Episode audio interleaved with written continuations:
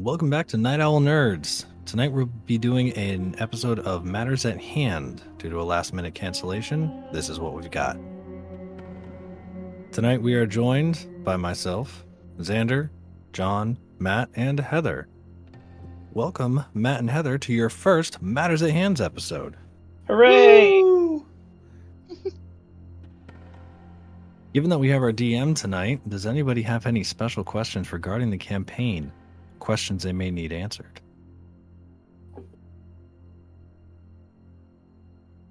I, I got a I got a question for all of you. How the fuck do you put up with it?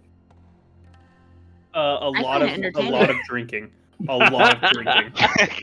one of the one of the things and and and call it I guess a little bit of like imposter syndrome with it is since since we all kind of started this way back uh when it was conceived as a one shot to just to just to fuck around and try D&D online like I was just like okay I'm just going to put this together and we'll see where it goes and then as I'm doing it I think I went to work and told Robin I'm like oh man this is going to be this can't be done in like one session so we're we're going to have to maybe we'll do i think i think the original plan was maybe we'll do like five sessions oh, I want to say we said like two or three.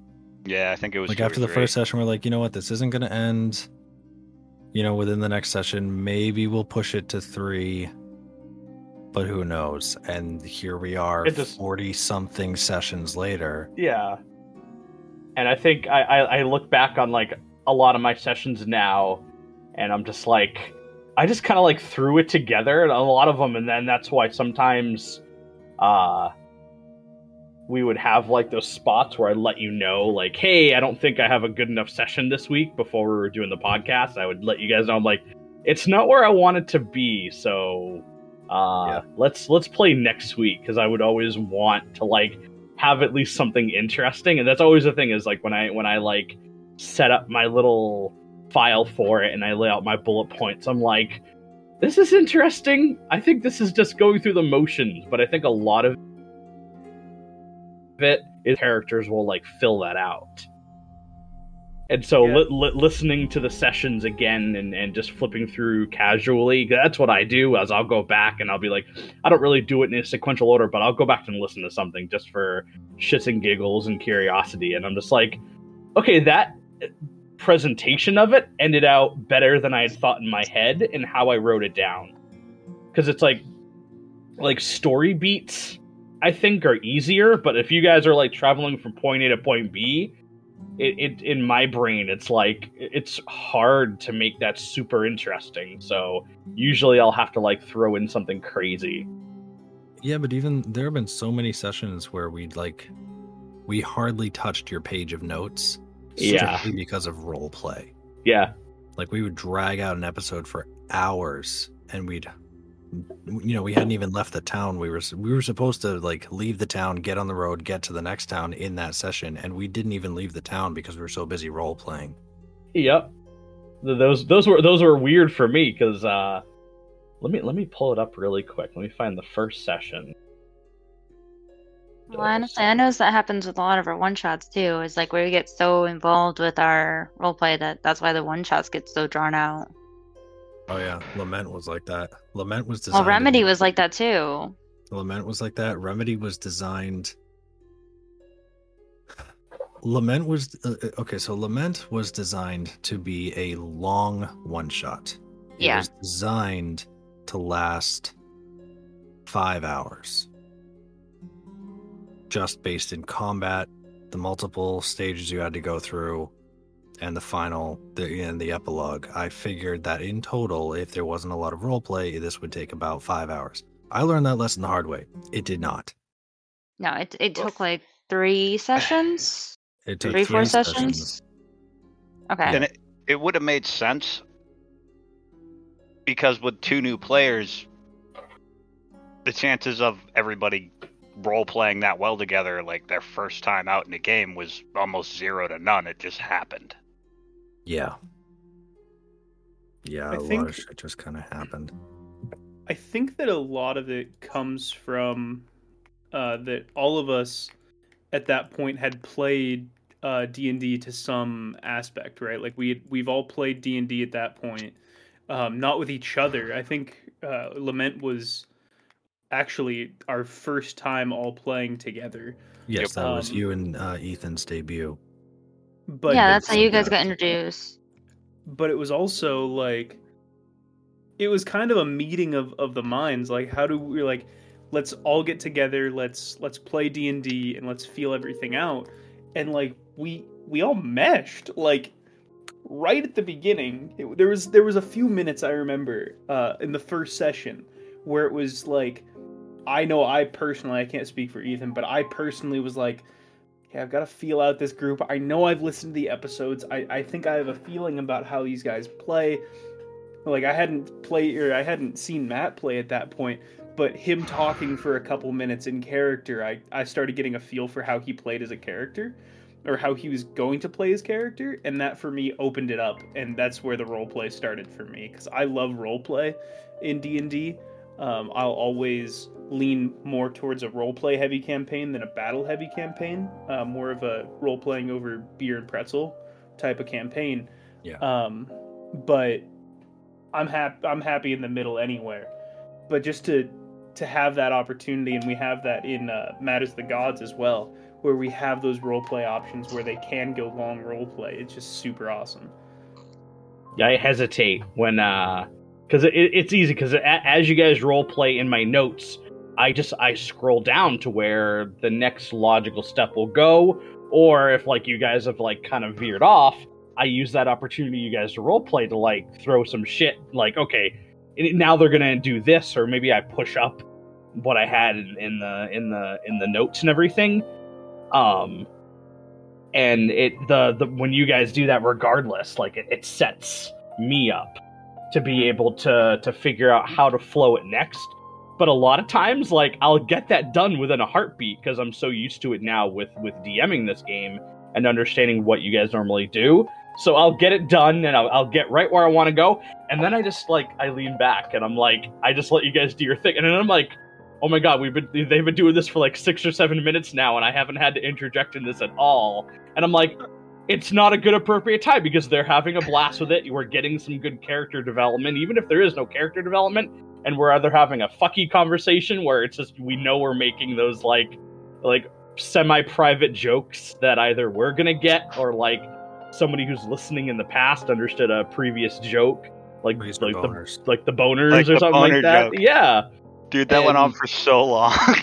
but I, f- I feel like we're, we're at the point with our characters too where it's not in my opinion it's not boring to listen to when you guys are debating a situation you guys are doing it in character. There's usually some sort of there is a progressive step to the conversation. It's, not just filling random like dead spots right? It's like there's a reason cax is bringing up something of concern and then it's sparking you know, Nyx to shoot him down or to question it, or for Thrim to like calm him down. Like there's are these like natural story steps that really just extend a lot of it, and it's not even really just our characters. It's like how we play. You're 100% right. Where um, your typical one shot, I, I think, I think if, if if I were to do a one shot now, guys, it would consist. I gotta get a little comfy, and my wires all messed up. That messed up my sound at all? Yeah, a little bit, but No. you're fine. Mm. All right, hold on. Little distortion as you moved, but nothing bad. Yeah, you're fine now. That's fine. Okay. Oh no, you Yeah. you were totally fine when you when you got back settled. Yeah, It we was Okay, yeah, the- you were moving. We if the wire fine. moves, I think the connection into the computer's fucky with it. So that's why occasionally it'll sound really fucking weird or you'll give feedback. Anyway, um, if I were to design a one shot now, I would literally do two encounters and plan for like one thing at the beginning and in between the second, uh, first and second combat thing, because that's the only way you're getting it done Yep. But also I think the longer we have in between the one shot, the more you guys are gonna develop your characters. Like when he said to me, when when Ethan said to me, he's like, "Okay, make your character." I already knew the archetype I wanted to do. Throwing a character together on roll twenty is easy now for the most part. Yeah. Um, but it's it's sitting there and thinking and being like, okay, here's what I'm do for that character, and then you like put it in the back of your brain, and then as time goes on, I'm just like, oh yeah, no, this will be a thing, and this will be a thing, and it grows into like this thing. So then, logically during the session, right, you want to develop it a little bit as a player, right? You want to see where it goes. You want to test your boundaries with the other characters and players. Um, but that can that can I don't want to say bloat, but it'll extend the time of the session. Yeah. And when you multiply that by a lot of people, like that'll just extend it. Like Ethan, maybe what has one or two encounters in his session, I believe we're going to end up with three or four. and so so yeah, like he he intended it to be a one shot, and I could see realistically how he could get it done, but yeah, like like you got to know your character. Like I don't know, uh, calling it a one shot is kind of like doing it a disservice now because if we do this with a group, there there's probably no way we're doing one shots. And yeah. I mean, We just like to role play too much to be able to call it a one shot. we spent like a minute and a half having Ethan describe a character's balls and cock. Yep. Yes. And I, I think part Like- of that was we wanted to test Ethan and just be like, okay, I'm just gonna throw this at you. I want to see what you do with it, and it, and that's kind of the fun. Dude, like when originally like as I like drew the sword and held it to that merchant's throat, I was like, all right, we're just gonna take these potions and leave. And then I did it and I'm like, it is gonna be so much more fun to make this guy drop his pants. that was funny. and Yeah. then Robin ran with it and then So the thing with Warren and how I chose to play him, Heather and I spent what that afternoon. Yeah, we spent the afternoon like going to the mall and back, like in the car, practicing voices. I basically was just trying to pick an accent. The character himself, I designed the backstory, and you know, it wasn't much, nothing more than a couple of paragraphs, but something that could easily be expanded into a wider story if needed.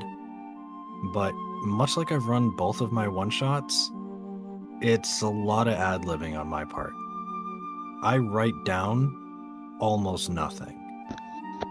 I mean, for Remedy, the only thing that I wrote down was your was a few key points from your character's tragic backstories so that I could force you to relive relive them when you went into those rooms in the upper floor.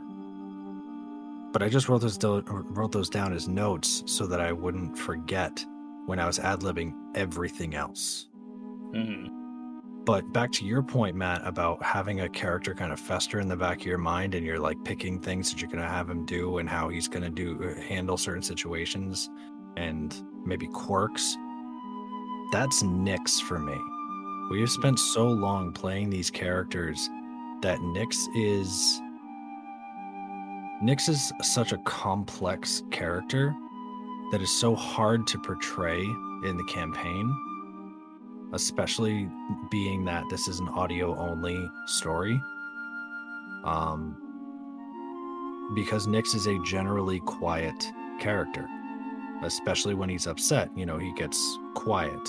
So then I have to try to figure out how am I going to describe his actions to express his emotions, because that's Mhm. how he expresses himself is in his actions or lack thereof. But all of these things come from me just trying to think like what would Nyx do? Okay. And like er, in like I have li- re-listened to most of the podcast at this point. Um and being the editor, I get to listen to every episode more than once before it goes live anyway. You know, I realize and I'm well aware that Nyx goes through a lot of existential crises. A lot does the does thing is- the. A a certain a certain someone keeps slapping him in situations where that is his only response. He comes from a tormented background and keeps being reminded of that. Like his his end goal is to be free from his past to know that he doesn't have to look over his shoulder that he can move on with his life without worrying if someone's going to come and kill him or hmm. try to control him his ultimate goal is freedom however that comes. Right now, he believes that's by killing Lolth. And in so doing, that removes the houses and allows him to move forward. But something always happens that reminds him that he is chained. like he's finally gotten connections with these other characters, built friendships and whatnot, and then that whole thing where Locutus made him live a different reality and he had to kill the ghosts of his friends after it was his fault that they died? Or that you know it's um survivor's guilt? He was the only one that got out of the crypt? So having to effectively relive that and then come back to reality where it wasn't a thing but it was a thing and now he's got to wrap his mind around that he just keeps getting hit kicked down so i got to try to find a way to expand the complexity of Nyx, but he keeps getting thrown into the edgelord character because he doesn't have a chance to evolve. You know, he doesn't have the chance to grow because every and every time he gets kicked down, he gets kicked down harder.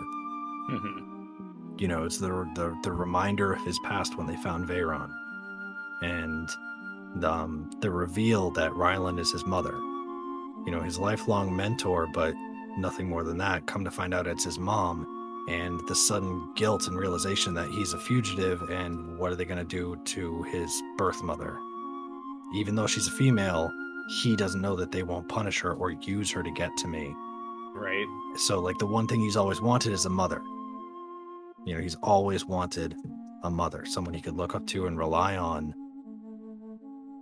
Suddenly he has one, and suddenly she's in terrible danger for because of his own actions. hmm You know, up to that point, he could live on thinking, I don't have a mom. I don't need to worry about it. If I did have a mom, she either doesn't care because I was supposed to be sacrificed. So, you know, after giving birth to me, I go off to the sacrificial chamber. She doesn't find out that I lived on, whatever, you know, whatever justification that Nyx had to come up with to convince himself that he doesn't actually have a mother. And now he finds out that he does, and she's been protecting him his entire life. Now he's got extreme guilt from that. So it's like that, it's just this constant. And I don't know. I want Nyx to evolve. I want him to reach, you know, I want him to reach his goal and be given the chance to relax and not fear for his life or the lives of those he cares for. I think it's it's kind of been a consistent even even before we started recording where you guys uh became the fugitives that you are in the underdark and we Right. had the whole you guys um kind of stuff we haven't really just ever discussed uh in recording before but um when you guys were escaping you uh were riding down a river that would get you away from Menzoberranzan. Yep. Um, and With Nyx's then boyfriend. with Nyx's boyfriend, the fifth, the fish man, yeah, Finn. and Finn, that's right, and uh, uh, Rain, one of the high priestesses of House Fangrel, um, causes I think it was I think it was uh, locust swarm or something. It was Yep. it was insects like. Yeah. and it was it was doing massive damage so essentially finn said get in the water and that's what allowed you guys to kind of survive that portion Yeah. and whisked you away and ever since that point it really at that point was like the pursuit really began like they finally saw you and then it, it began and then even when you got to the surface you felt uneasy um you guys got to um Tribor found out that uh fuck, I gotta recall all these fucking names of people I made up in my brain. Um Clint and Mason and Mason. And. Mason Mason was in cahoots with with uh Rain as well. Like the, she was using him for the Underdark's businesses above and all their dealings. Um and they were looking for you. And then for the longest time, you guys kind of got away from that. You you you know, in whether, you know, it left it up to interpretation, but uh Clint led them on a, in a different direction to look and that allowed you guys to kind of you know avoid the the eye of Sauron at that point where it was focused somewhere else um and allowed the adventure to continue of you guys finding your way to the mountain.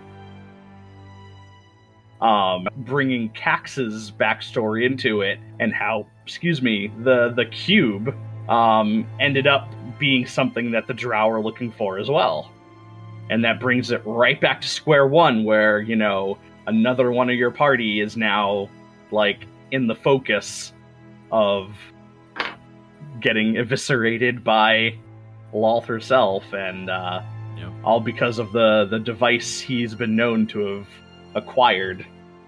Honestly, I thought it was great writing, bringing it full circle like that.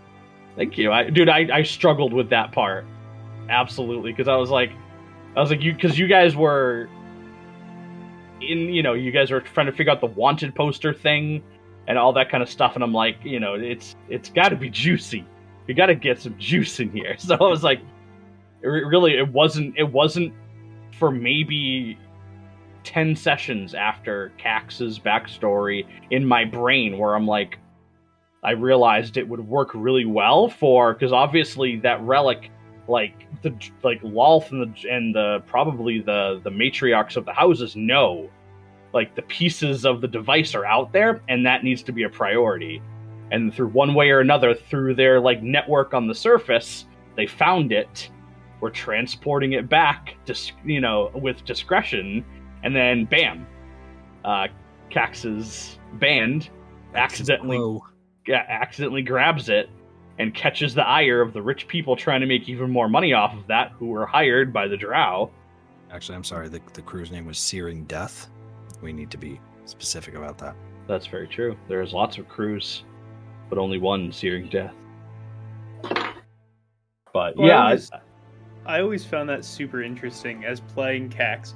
The only reason I gave Cax an object was because he's fidgety, right? Like he's he's not smart, but he's very dexterous, so he wants to be doing something with his hands at all times.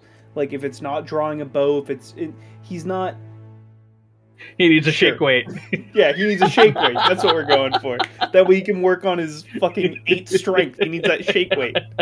You know, by the time he hits level twelve, he'll have nine strength. No, um, but uh, uh, he needed something to fidget with, and I it, in my brain, right, it, when I'm writing the character, I was really big into like learning how to solve Rubik's cubes again. So it's like, oh, it could be a cube, you know, and it clicks and clacks together, and each individual piece spins, and it would just be a really cool thing. And then I thought about it, and I was like, well, it's something that he would have to steal from a caravan to be just this interesting item, right? Because each individual piece spins and it's a cube, so it would have to be made that way and it would have to be worth something.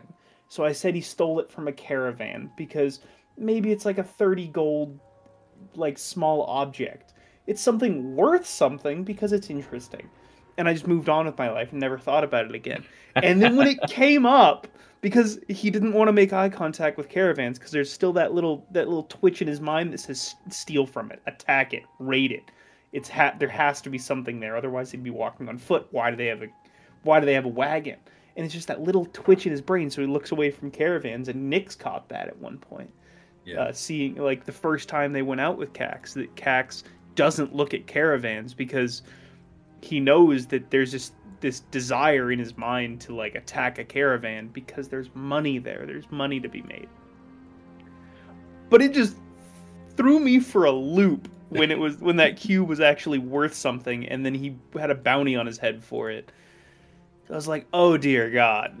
that is the last thing Cax wants." when But it was I, so cool. I knew that when you guys met Veyron, that I wanted that reveal because because you guys knew that the sundering happened, right? So, um, Heather Zitter, are you aware much about the sundering through lore drops and all that stuff? Has that really been explained to you No. as as, as people? Yeah, there's a lot. There's there's occasionally pieces of lore that I I had kind of crafted for our one shot, and to kind of set the world different from like the Forgotten Realms like standard thing. I'm like, okay, I want to take this and essentially move it into you know a, a separate universe that we can tinker with that won't you know I don't have to worry about like characters that are established and all that stuff because I wanted to avoid characters that were established. So I'm like, all right, I'm gonna do my own thing with a couple of the gods and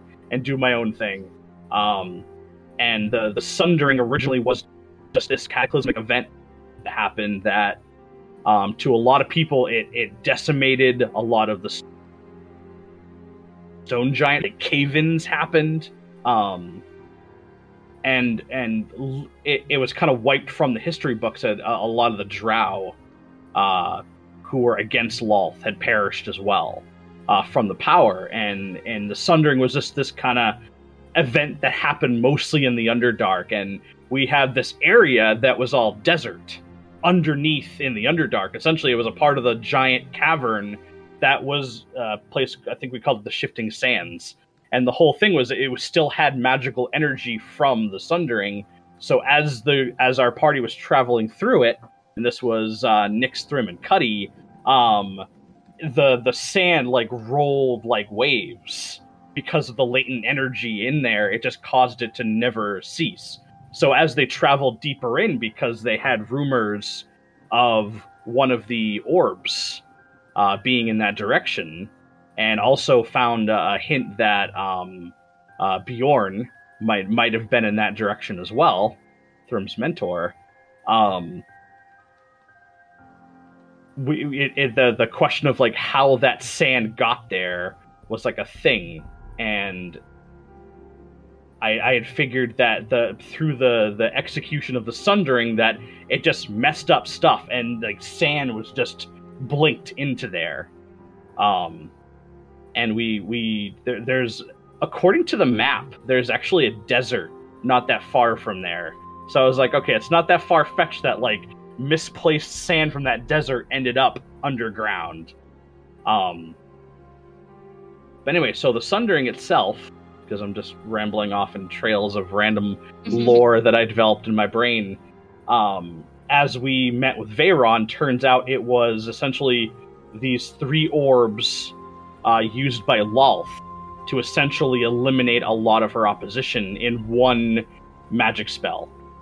And she needed these three orbs, which all do a different thing, but combined together into like essentially like our own like Infinity Gauntlet kind of scenario, uh, caused it to happen. And when the power was uh, spent on the spell, it was so powerful that it scattered the pieces. And the the cube, as uh, when I was kind of developing that, I'm like, all right, the the the whole campaign, the the the people listening, and of course the players. Number one needed to know like what the stakes were here, hundred percent. Like why it's a big deal because if Lolth finds that shit again, it's fucking game over for whatever she wants. Game over, man. Game over, man. And I was like, all right, like okay, so the orbs themselves, and I hadn't really thought about how they would function and and then that's when I was I was thinking and, and thinking about that very special session after the fight with Joe Gao, and then I realized I'm like I can incorporate that cube into it as that's the trigger device that kind of brings it all together. So you need the three orbs and the triggering device, and that's what will allow uh, the uh, the the re- what the fuck do we call it? The I should have my notes up here. Realm breaker. The realm breaker. It allows it to activate with whatever spell or spells um, the caster so deems it. So so yeah, it was it's it's interesting how your backstories and how the story develops and how something as inconsequential as a fidget cube ends up as like a, a very pivotal item in the in the story. And it's I don't know, it's gotten pretty pretty pretty trippy for for me kind of developing this as it goes and seeing how you guys are like responding to it and realizing that oh that thing he holds that clickety clacks and and Nyx had a couple you know run-ins with it where he would examine it and kind of see what was going on but he couldn't quite scratch the surface because it was just out of his like ability to comprehend. And then for it to be discovered that that thing right there is is equally as valuable as those orbs it's pretty uh uh, it's pretty fun for me to kind of piece it together with you guys. Because it's like I only have like up to like five sessions of knowledge before you guys end up getting that knowledge as I'm like piecemealing it together in a, in a breadcrumb fashion. Because you know we're we're getting to the point where um our campaign really has a lot of focus on the main story. Um and not to say there won't be like you know a couple twists and turns uh coming up as we go but like a, a lot of it like you guys just gained a level uh with with being gifted a decent chunk of experience from Veyron you guys your weapons like upgraded um yeah, can't wait to play with that. so yeah, that's it. It's like now it's like we're gonna get to you know, I think that that, you know go into scenarios where you guys get to like showcase some new shit.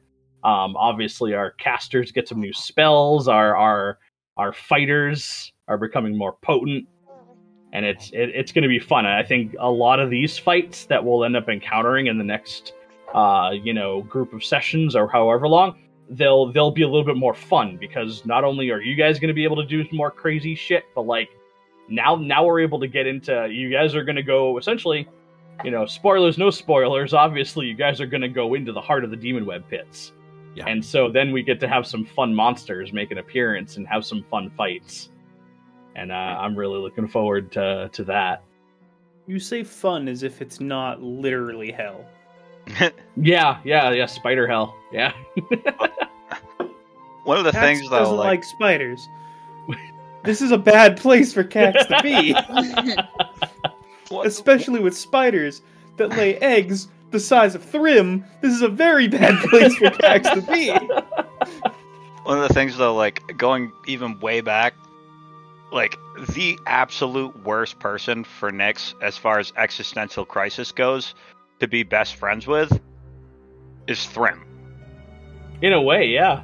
Because Thrym doesn't know what the fuck to do about it because he can't comprehend it. Like Bjorn got taken to a completely different plane of existence, and then he was shown he was being tortured, killed, and brought back to life, and he's just like, "Oh, he's having fun with that." like, like oh, has- he's okay. He can survive another couple years. Yeah, like Thrym has no idea how to help Nyx other than just be like, "You just gotta toughen the fuck up at this point." Like, I don't know what to tell you. But as far as like character development goes, once Cax got that necklace of average intelligence and got him to a point where he actually managed.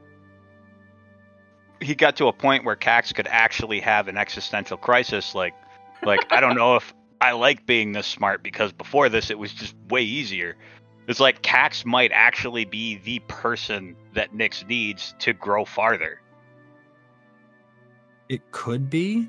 The thing is that Nyx has always kind of viewed Cax as kind of like a child, someone he needs to look out for.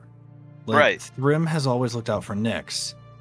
So Nyx kind of needed to take that inspiration and he's turned it on Cax and is, has been in his own kind of asshole way has been looking after Cax to try to make sure that at least he- at the very least he stays alive like um one of the episodes I was actually reviewing today, uh, we were in the Efreeti hut, and Cax has that freak out moment. You know, he's scared out of his balls and he eats poisoned cricket and starts hallucinating and tries to run away and all that crap.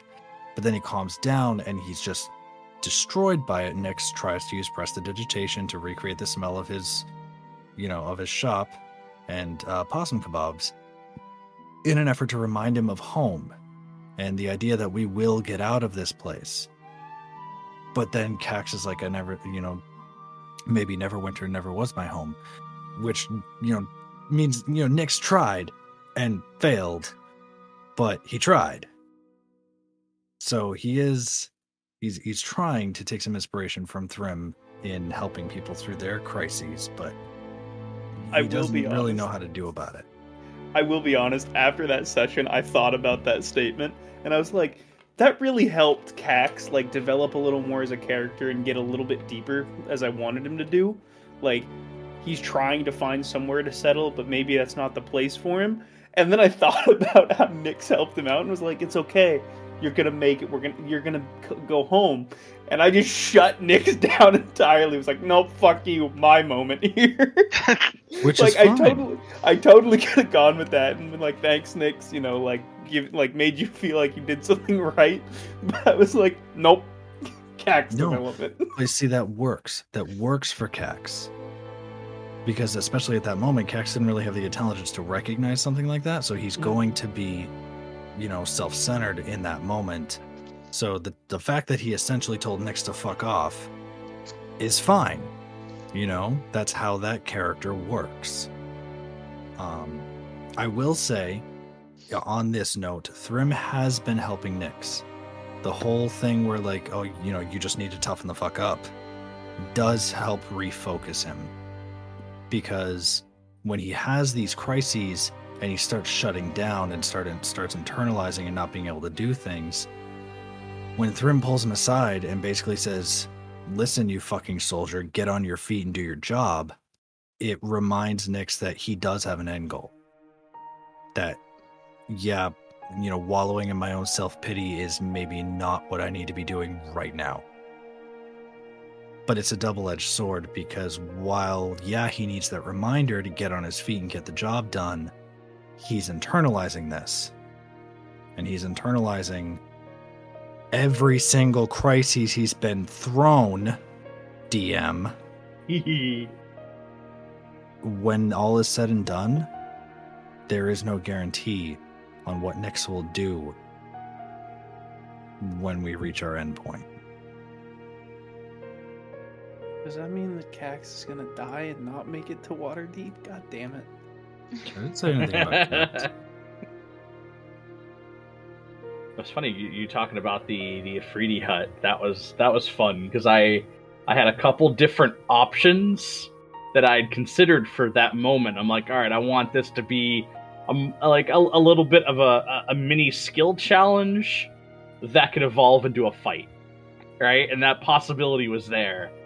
And then everyone else rolled really good except for Cax. And Yeah, then the and then the effects started kicking in and i'm like all right if he if he if, he, if there's no way he gets out of this i'm gonna i'm gonna i'm gonna essentially message him and say choose a person to strike at. Like that's just what where you're at. You're you feel cornered and fight or flight's kicking in hardcore here. And then and then the effect was he calmed down and everything was good. I'm like all right here's the direction we're rolling in but but uh, secretly I was just like, oh man, it would have been kind of cool to see him go ape shit. And everyone's like, oh, like freaking out. Trying Oh, not to offend the Efreeti who invited you into his home, and then all of a sudden one of you guys goes batshit. Fight or flight and the boarding window is now closed. Like you've been left at the gate, bud. Yeah, that was that was my first thing. I, I knew um when you guys got to the I figured regardless, even if it was a shorter session, you guys getting to the uh, city of brass was a good cutoff point.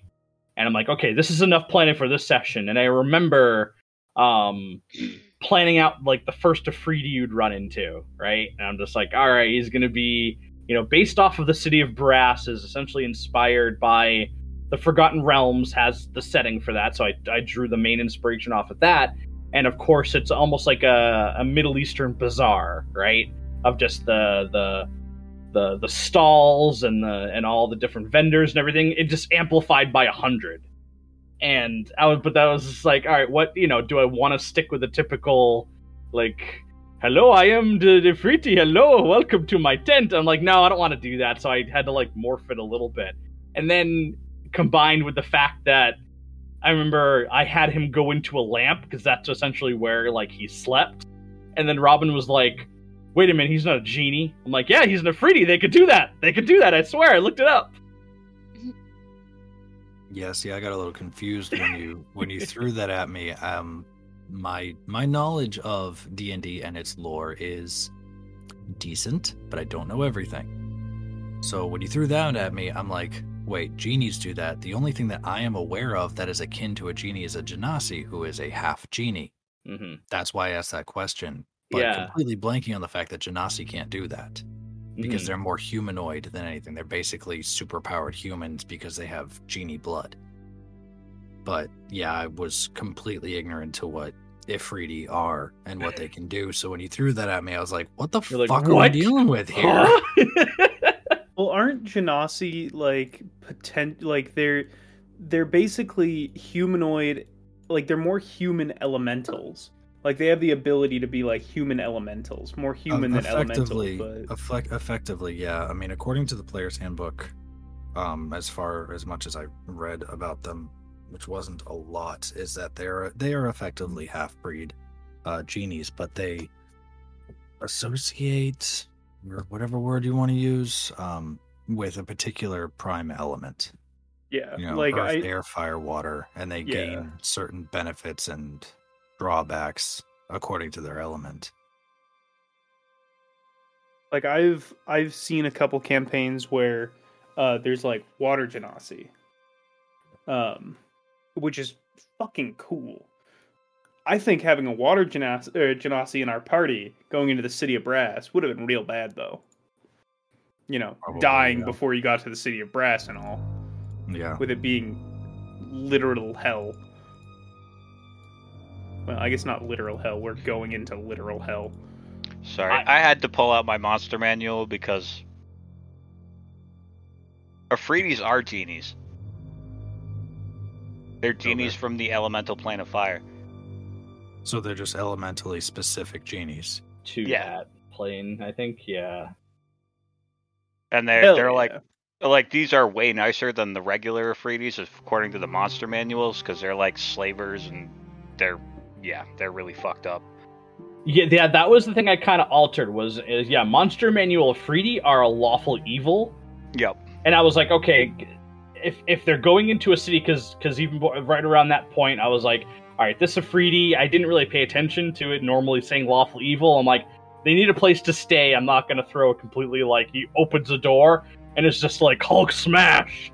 Like that's kind of garbage to you guys after you know you traveled uh, across uh, an ocean of lava on a fucking giant lava snake and shit like that.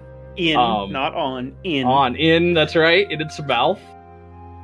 And uh, I was like, all right, this this this city is going to be a trade city. When I was developing that, I'm like, okay, like yeah, they're not they're not going to be totally evil. Like obviously, they're just going to have the cornucopia of different attitudes.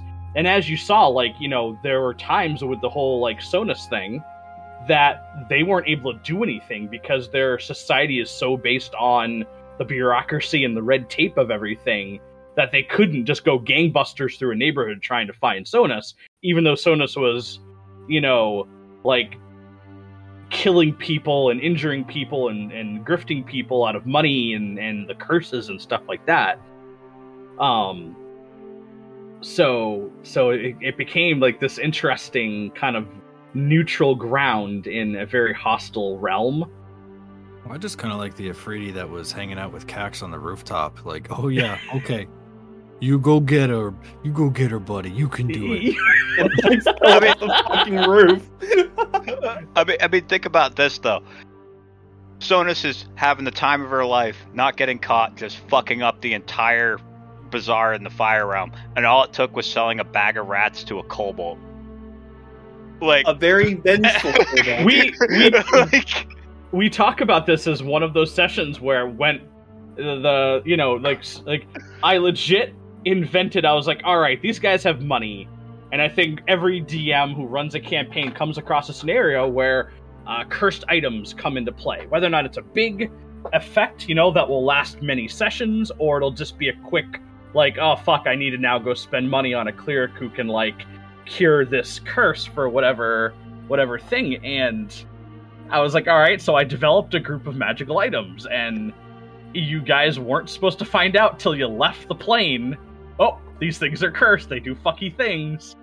And I, I, I, had a whole. I'll, I'll try to find them in, in a few minutes. All of the list of items that I created, and and one of the items uh, would have allowed. Um, I, I specifically tailored it for Nyx to be able to cast a spell from an item similar to your absorber thing that you have on uh, Shadowfell now. Uh, but the thing is, when you went to go cast it, it um, it didn't go off right away, but you committed your action. So you went to cast a spell, but something was holding it up, and then it didn't trigger until your next turn. like a delayed fireball. A delayed, yeah, delayed fireball with no benefits. So it would have it would have messed over it. action Can you economy. for imagine that. like trying to throw a lightning bolt, a straight line spell, and it goes off the following turn after the enemies it's aimed at have already moved? yep. Like, Ugh. Oh, he thought about it. And I was like, all right, bag of holdings are always fun, so of course I'll have a bag of holding that spews out rats. And I was like, that that was my favorite part. And I was just like, all right, I'm, I'm giddy. Like you, like he at least has that item, and, and you guys had talked about maybe going back to see, like potentially peruse those items again. I think was one of the original plans before you went uh, to find items to present to uh, the uh, the the the Grand Grand Sultan. Sultan, and that's of course when the the session went off the rails. Was the vendetta that Cax now had against oh, yeah, like it's still in my mind as one of the greatest off the book episodes we've ever done. I mean, So you that- and I talked after that episode, and you were like, "Yep, I wrote none of this. I wrote none I of had that. the intro. I up was to like- the bag of rats, and after that, I was just no control. Uh, that for me personally was like a weird like litmus test to see like how how okay of a DM am I to be able to like create shit on the fly because of course when we usually like you guys know like when I make a map I'll, I'll put a lot of attention to detail in it. I try to put little cool things. I make sure there's a little bit of cover. Now and again I try to make I try to make them dynamic as the best I can. And so, some scenarios I'm like all right no this is a straightforward fight. Here's a room, here's a couple decorations, fucking go at it. And then I also will will work on because if I had time, if I knew you guys were fighting Sonus, I would have had a proper like list of abilities and some special cool things because I, I use the man- monster manual as like the base and I always tweak it. I, I usually never use a character straight out of there because a lot of times you do need to edit it to adjust for your party size. So, like, cool, I have a cool monster here, but according to this, he's only a challenge rating one. But I want to use this monster, so I bump the stats up, I give him an extra ability or two, and have some fun with that. And I had And no time to plan any of that. Hammer and just fucks it up. Yep. So this is like I was like, for so wh- while that session was going on, and you know you guys splitting up to do that helped me out a lot inadvertently because what because I was able to jump from scene to scene, that gave me the opportunity to like keep the wheels turning in my head about all right, what's the next thing that's gonna pop up.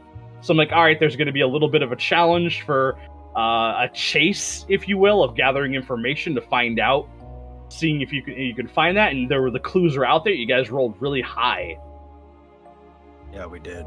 On that think we- I don't think we failed a single perception check. i don't on think that. so yeah you guys rolled super high on that and and that's the thing too is like when when i when i write out a session and i know a, a, a, a certain role needs to come up like hey in order to figure this out they need to do x y or z in my brain and i'll usually write it i'm like all right the, the the dice check is will be at a very minimum it'll be a 15 and if they get higher than like a 20 there'll be additional information that will lead them on that so usually those things are planned out but to have to do that on the fly i'm just like fuck freaking out trying to like figure all that out but I feel like the whole thing, was, even though it was effectively ad libbed, the whole thing.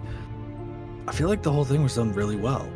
Thank you You know, even with like the, the the final description after we all found and cornered her and ended up killing her, your description of the building worked pretty well. You know, a basic two story home with a, a whole bunch in it, and like after you know letting the storm sphere pass, and you're like, you notice that the air dissipates a little bit faster because you've blown a fucking hole out of the roof of the building. and you can see the Efreeti starting to float down in through the hole, inquiring what the hell's going on, all this crap. Even though none of it was planned or scripted, sorry, all Matters of the Gods episodes are scripted. Even the matters at hand are. I've got the. I've got my script. yeah we got the script everything. all right here yeah i had to study By it all John, day You should be on page three by now. Um, Three? I'm on four. John's on page three. He's got fewer lines, can't you tell? Oh, okay. yeah, gotcha. I, I was gonna say I'm on page three. Like I'm pretty sure that's where I'm supposed to be. Pretty much most of his pages read, wait for your turn. Got wait for this phrase as a cue, and that's pretty much the the entirety of his pages. Anyway, since none of it was written, but it was scripted, I feel like it came out pretty nice. I think so too. Yeah, You, you, know, I you guys. like came together pretty well. Oh, dude, that's one of my the favorite games we've had, at least for me. Oh yeah. So so the time has passed, and and what better way to describe what I wanted to originally happen than than doing this here? So originally, without the vendetta, you guys were gonna go shopping, right? To to originally, I think the plan was to gussy up the egg, right? To take the Yeah. mantis egg and to like essentially find ways to to make it pop and essentially make it look like a Fabergé egg, which would be a, a great gift. So originally, uh, if that went according to plan, he did have a servant, right? The, the the Grand Sultan had a servant who came over, and he would have taken the egg and brought it over to the Grand Sultan. And I originally had it scripted where when he got to the Grand Sultan, he was going to trip. And the egg was going to splatter all over the Grand Sultan, and it was going to be this amazingly tense moment of like everyone is shocked and the plan the plan was for the Grand Sultan to just lose his shit and find it hilarious. And to, to to the value of that would have been the whole scenario and how comic it turned out. Do you know how mad Thrym would have been about that? I feel that- like if the if the Sultan didn't kill the servant, Thrym would have. oh yeah. That's how pissed off Thrym would have been. but Dude, I- yeah, because I was like, I, I did kind of push because I think Veyron even suggested it, saying the egg was like your best option to move that forward. And Oh, if you guys would have fought it on it, I, we would have come up with something else. And and I think if you guys would have chosen something purchased at the bazaar, it would have become like a basic role. Is he impressed with it? If not, you know, we'll, we'll move in a different direction. But And what Um, if he wasn't? if he Like, what If we wasn't, failed. What if we failed to make the Fabergé egg? What if we bought something in the bazaar and then we failed our our you know persuasion checks? Mhm. Is that Campaign campaign, over? Campaign over. Yeah, no, I way. didn't. Originally, I didn't plan it as he- campaign he- over. He fucking murked. he murdered that fucking guy. Yes, That was the first bet Cax ever won. too was that bet. and then I took more of Key's money. Oh my god. if if you guys would have failed that, um, everybody but Veyron would have been put in a cell. And he the the the thing about you guys is you guys essentially the plan he would have wanted was you guys would have been like this interesting menagerie of We become uh, pets. become pets essentially because you guys are very unique to the elemental plane of fire like there's people out in the streets that are trading from different like obviously that that whole planet right which we can go into in a little bit if you want but to to, to stick with this is that you know to get into the grand sultan's chambers and for him to look you over and be like oh wow we got a big guy we got a dark skinned elf we got that chipper little guy over there and this big dude decked up in armor this is really interesting i want to keep these guys if if it would have if it would have failed or crit failed or whatever. And then um, through the conversation with Veyron and some sweet talking from you guys, would have gotten you out of it at a later date. Thr- uh, Thrym would have a new character. Grim would have a new character. he Yeah. 100% would. Yeah, hundred percent. Yeah, he wouldn't go. He wouldn't go quietly into a cell. Thrym, Thrym would be dead. Yeah, Thrym would have. I I can totally see Thrym to like fighting that to the teeth. Even if he managed, even if they managed to get him in the cell, I know full well he's doing everything he can to break out of that cell Yeah, and just getting killed in the process. Yep, he's not going back into slavery. It's not happening. that's No. why I was. I was like, that's why Veyron's gonna be on the outside to kind of be like, essentially tell you guys, be like, just play along with it for now. We'll figure out the details in a little bit, and just essentially buy time to like process it. Yeah, but, but- we killed public. Oh, yeah, dude. I, as soon as that happened, right? As, as soon as you guys did that, as that was happening, one of the other minor gears in the back of my brain was like, if they end up killing this thing before it escapes, then holy shit, the the because I, I wasn't sure what the fuck it was gonna drop for proof. I mean, essentially, it's a it's a form of wind with clothing, right? And uh, that's when I was I was like, okay, when it dies, like it drops its core, like that's essentially like its heart that keeps it together, right? And I was like, all right, if, if they, you know, if they kill it, Sonus drops the core, and what better fucking gift to present to him than hey, this thing's been costing you money. And he's just like, ah. The most important thing to them is money. So Uh huh. Yeah. But it, it ended up working out, in, in my opinion, really well. You guys really seem to enjoy all the different activities. I feel like it worked on a lot of s- strong suits, right? Where like Cax went to the rooftops to scout. Like we all had the ideas of what our characters would do. Uh, Key stuck with Veyron, and and it turns out we ended up having one of the better like inter-session jokes with the furniture being a thing. Hmm. Every single time it comes up like stemming from that. And then you guys just doing your best to investigate and try to get to the bottom of something. Like everyone kind of like did their own thing. So we had a little bit of like goofiness. We had a good chunk of seriousness.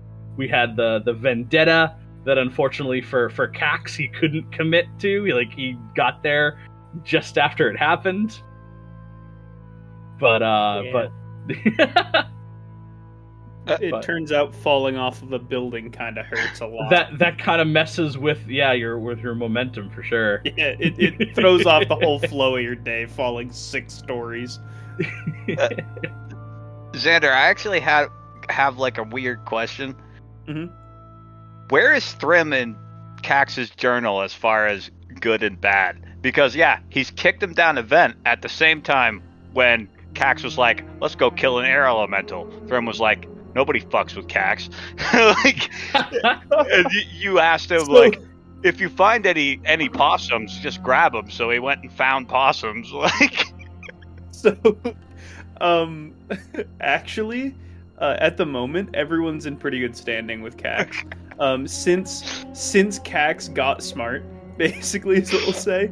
Um, that journal has not been kept, uh, purely because Cax it just doesn't really care anymore. He he's got other things that he's doing and working on and trying to figure out for himself.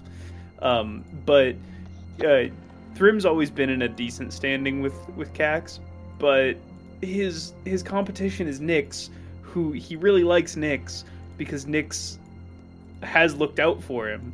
Um, and then Key, who Cax doesn't like Key like at all, but he understands like he needs him there basically um, because he's big and strong, and if if uh if he tries to fight Key, he's probably gonna die.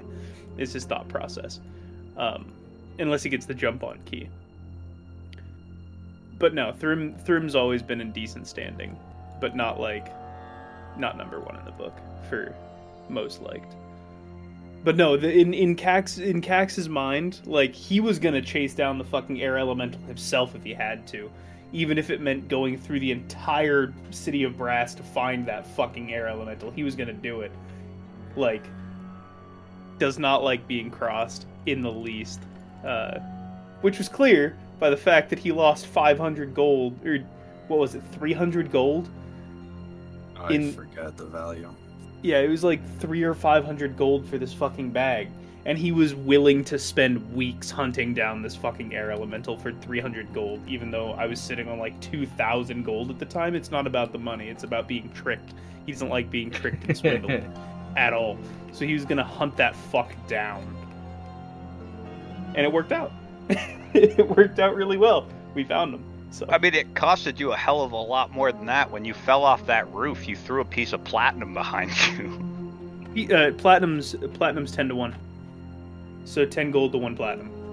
So yeah, Oh, I yeah, lost, that's right. I lost ten gold, but I also caused probably like Yeah. twenty gold worth of damages. I tossed ten gold and I ran away.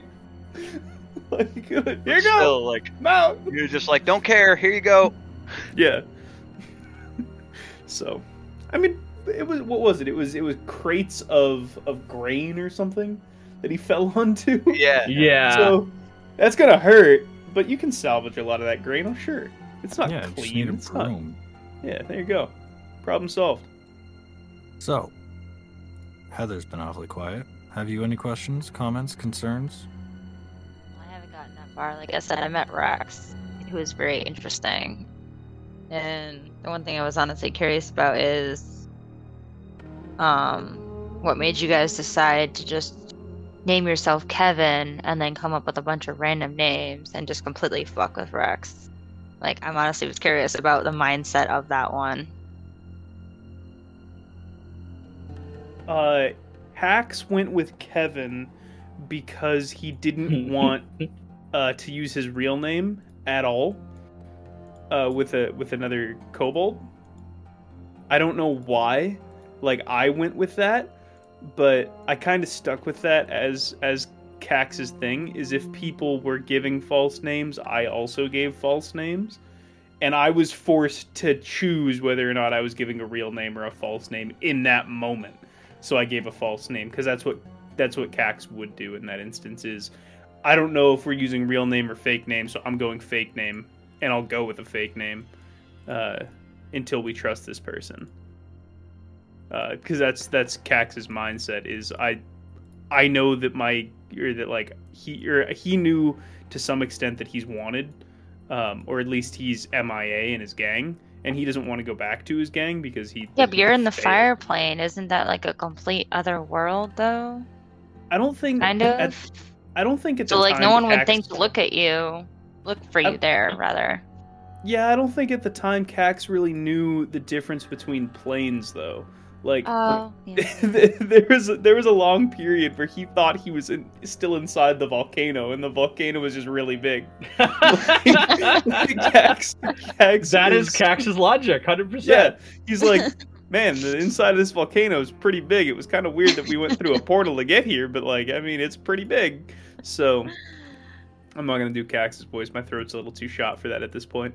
But like, no, Cax didn't think anything of, of it in in giving a false name. He's he's used to that kind of thing as well.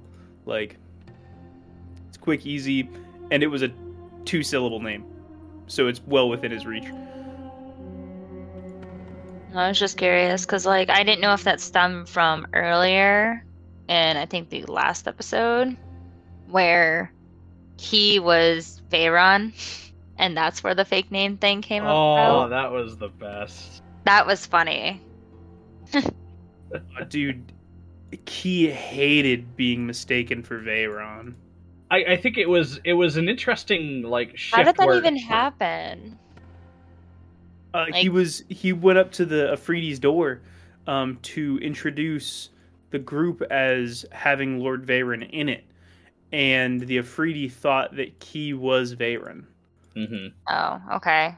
And Yeah. I, I think that was an important step for for you guys and and people listening to um get to know Veyron a little bit more where you know essentially it- okay sure this guy you know of course you know following Nyx's uh point of view in the whole thing this guy claims he's Veyron but he's he's not that much more powerful than you know somebody who can wield pretty decent magic at the time because of how like weak he's become and i'm like all right i need to kind of develop a little bit more about his personality so i figured and and i, I thought it would be Well, I know a- you guys had some distrust with Veyron too, where you didn't Yeah. think he was actually who he said he was. yeah So that's I, why you guys were kind of cautious, I guess.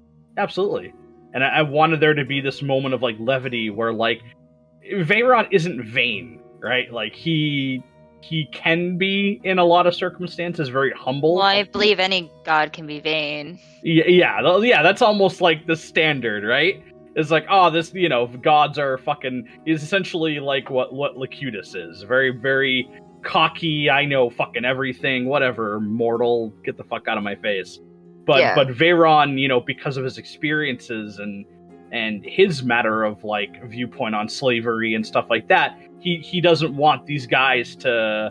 If he he he, he needs them to get out, and he needs to show the the the the human quote unquote side of him too. So for him to roll with the idea that that that Key is Veyron and to kind of joke about it, like added added that that kind of fun comic relief to the whole thing, uh, while kind of showing that like Veyron doesn't take himself all that seriously and he's willing to like you know have a laugh and and be one of the common rabble you know, as as as this delicate mission of escaping the plane is is happening.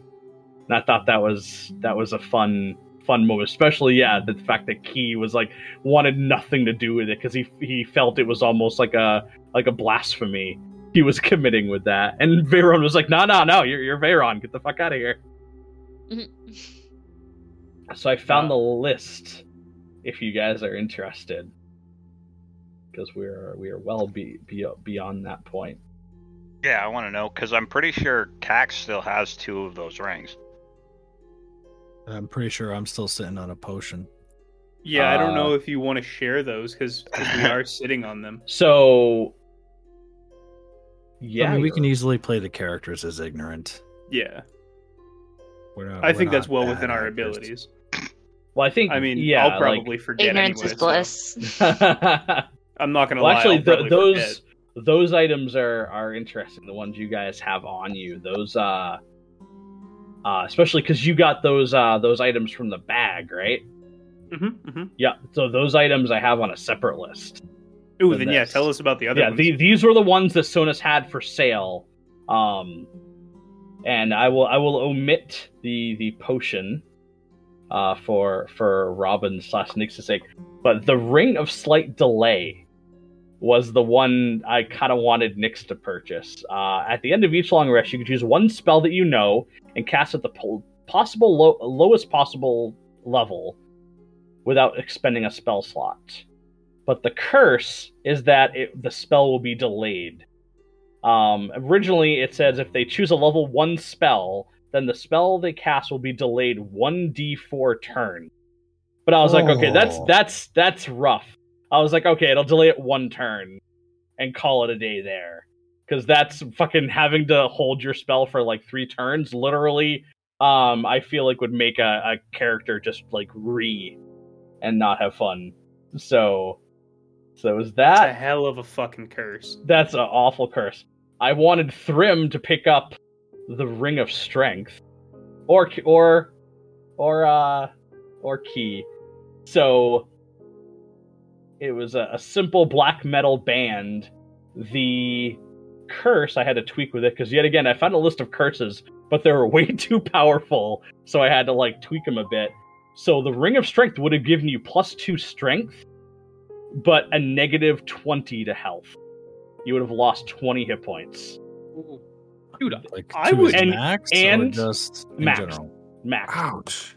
and but and, and unfortunately for anyone who have it the ring the the items you could equip like the uh the ring of slight delay and then the the the ring of strength you wouldn't have been able to take that off Right, being cursed until like, yeah so that would have been rough having your frontline fighter minus 20 to its total hit points at that point would have been like what like a quarter of your health just gone Yeah. Well, that's a third of my health still. and then That's half finally of mine. Yeah, The one- The one I will divulge is the uh, uh, uh actually it was a possessed item called the possessed hatchet. Ooh. Um it gave a plus 2 to attack and damage rolls, but it was it was a hand axe, so it wasn't crazy, but it was a nice ranged weapon. So I figured either Key being a paladin and not having a lot of range options or Thrym would have been interested in that. Uh but if you rolled a 1 or a 2 on your attack roll, a whisper would have swamped into your brain and you would have been you would have had to do an extra melee attack roll against a friendly creature within reach. Oh, dude, I would have loved having that. so the That'd the ring so awesome. the ring Thrym really wanted was the spell ring. oh my god. Honestly, wouldn't have been bad for him. Because ninety percent of the time, his spells are right up close and personal anyway. hmm So yeah, it would have sucked. But then it would have. Did it take your action the next turn to use it? Let me see. Well, all of your spells are bonus actions, aren't they? Like Green No. Flame Blade's a bonus. Uh, that's that's a cantrip. oh, okay, fair play, fair yeah, play. Yeah, but is it a bonus or is it an action? Because even cantrips require either a bonus Uh, an well, action or a bonus action. As an Eldritch Knight, I can cast a cantrip as an action and still get an, a melee attack. So it gives me my so extra it attack. counts as one of your extra attacks. Right, and Yeah. like Green Flame Blade is a melee weapon attack, like you cast it on your weapon. Right. Mhm. like a smite almost. Yeah. Yeah. except you still have to uh, roll to hit, or it's before you roll to hit. Where I- smite's like, oh, I hit, so now I'm gonna smite. I think originally I, I had intended it to um it would delay the spell so it wouldn't go off at the end of your turn but when your turn get back, came back again you'd realize it's taking longer than normal and you could either commit to it which would take your action or stop trying to channel the spell but you'd lose the spell slot oh, to be able to do something that. else so a oh, caster yeah, would have no. gotten fucked by that hardcore Yeah, Fuck I, I, that, I would not man. like that either. You I was wanted like, if me it- get that yeah fucker. Oh, yeah. Well, so so you guys had had because I I contact because I made that list a while ago when you guys originally were going into that area, and it just never never came up with the session, and then you guys got involved in the um the the fetch quest to go find out what happened to the shipment in the uh the wherever the hell you guys went. Um Yeah. so so afterwards Water You know, Water world. Waterworld. That was a that was a fun one to come up with too. So I was like, I don't know what the fuck I want to do with this, but I'm like, what what would these people want from you guys, right? Like obviously you guys fucking 10 grand again. You guys run into these scenarios where like shit you need to like progress just costs an obscene amount of money. And the the the two things, you know, you got bartering or paying the money for it or doing something that you could earn the money for it. And it makes sense that you guys would just do a task. That way you save your money for for future things. Um and I was like, well, what what what do the Efreeti need from outside of the plane of fire? I'm like, these guys can fly. You know, they they have like the wisps on the bottom, like genies do. They don't have the legs, um, unless they want to project them. So they can fucking fly wherever the hell they want. What the hell would they need from there? I'm like, well, they're fire creatures. They wouldn't like water very much. I'm like, underwater. We haven't done that before. so that was kind of like that was the the beginning of like, all right, like let's let's make a little short adventure into this deep dark ocean filled with terrifying like nautical monsters. I miss Dude, Did we did we have a chance against the uh, ship ship sized hermit crab squid? Did we have a I- chance? I didn't make stats for it, So no. but I think with it with enough probing with the monster, you would have found like the uh, the eye stalks would have been a weak spot, and um, somehow getting into the ship to attack it from within would have been uh, very effective too, because all of its armor is on the outside, like a like a hermit crab. It's got like its soft bits like wrapped up on the inside of the ship to use as like as like shelter.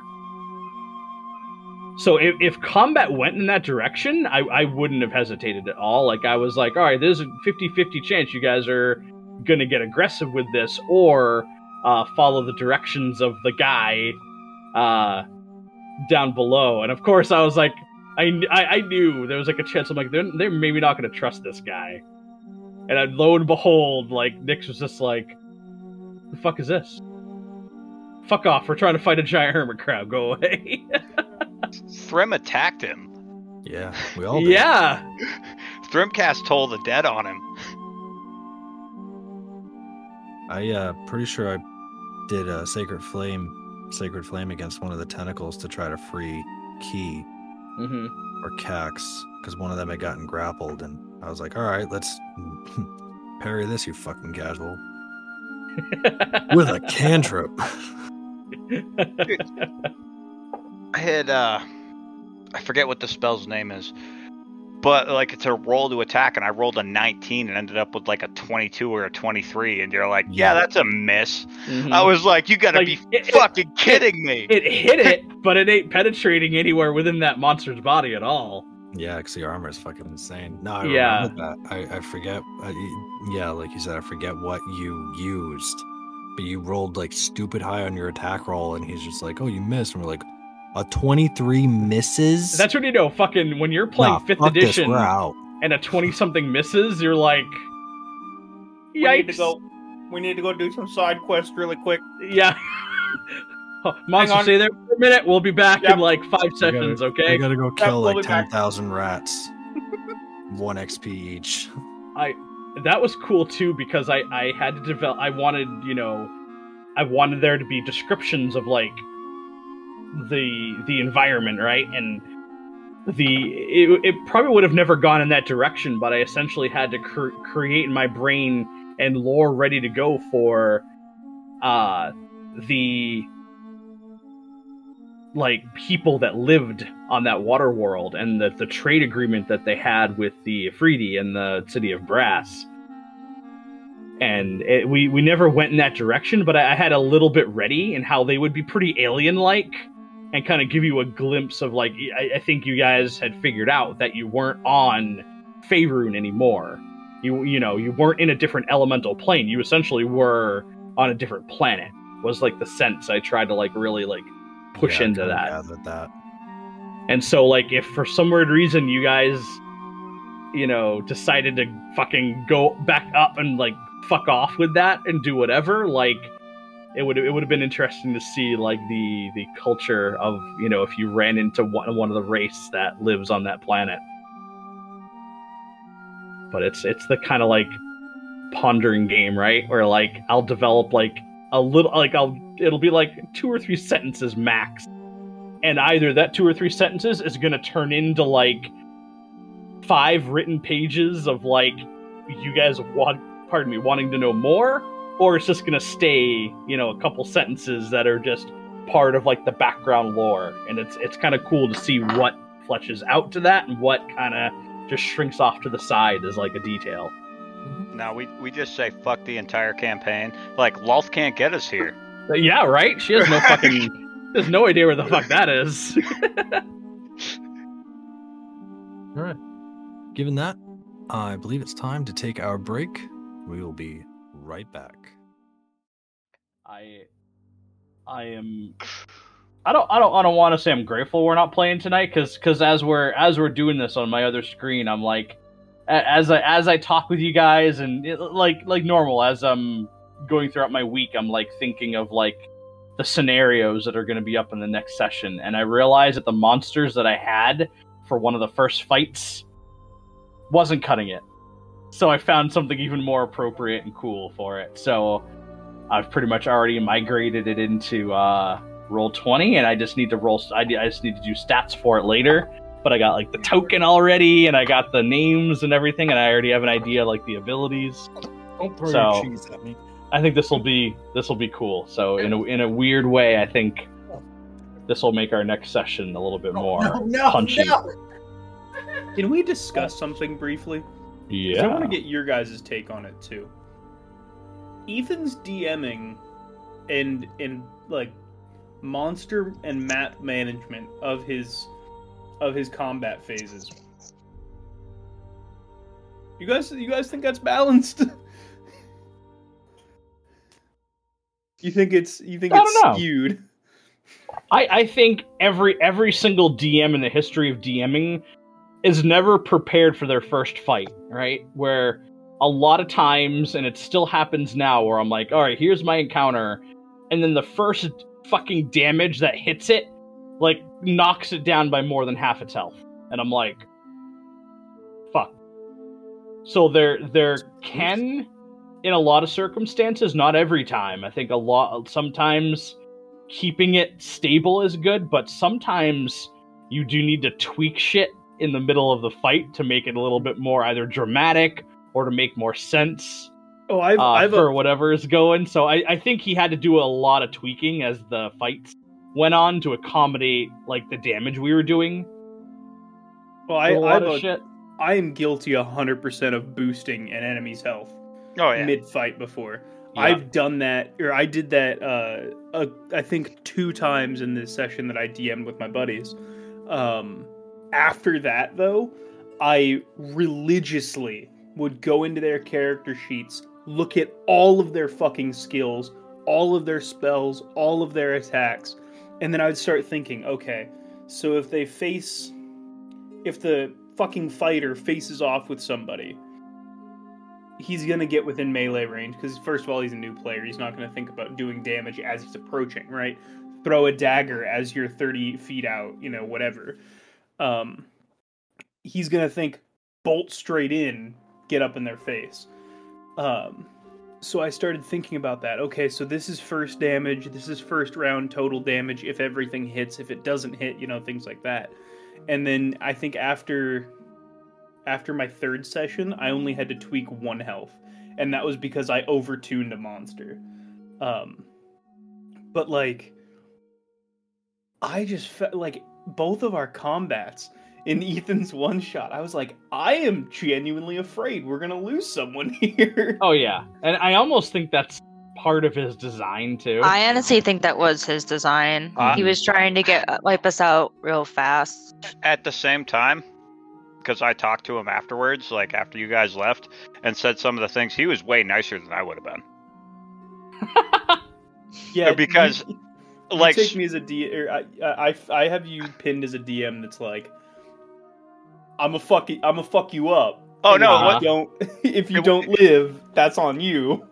I mean, it's, in some ways, yes, but like, so when uh, Warren dimension doored and went down with that lance, yeah, I would have let you hit. I would have let you do all the damage on top of that. But I said it in the podcast. I would have had you hanging on your lance, and you were gonna take fall damage because you landed on a fucking giant if you let it go, or you were gonna have to be stuck dangling there. I was fully prepared to take fall damage in doing that.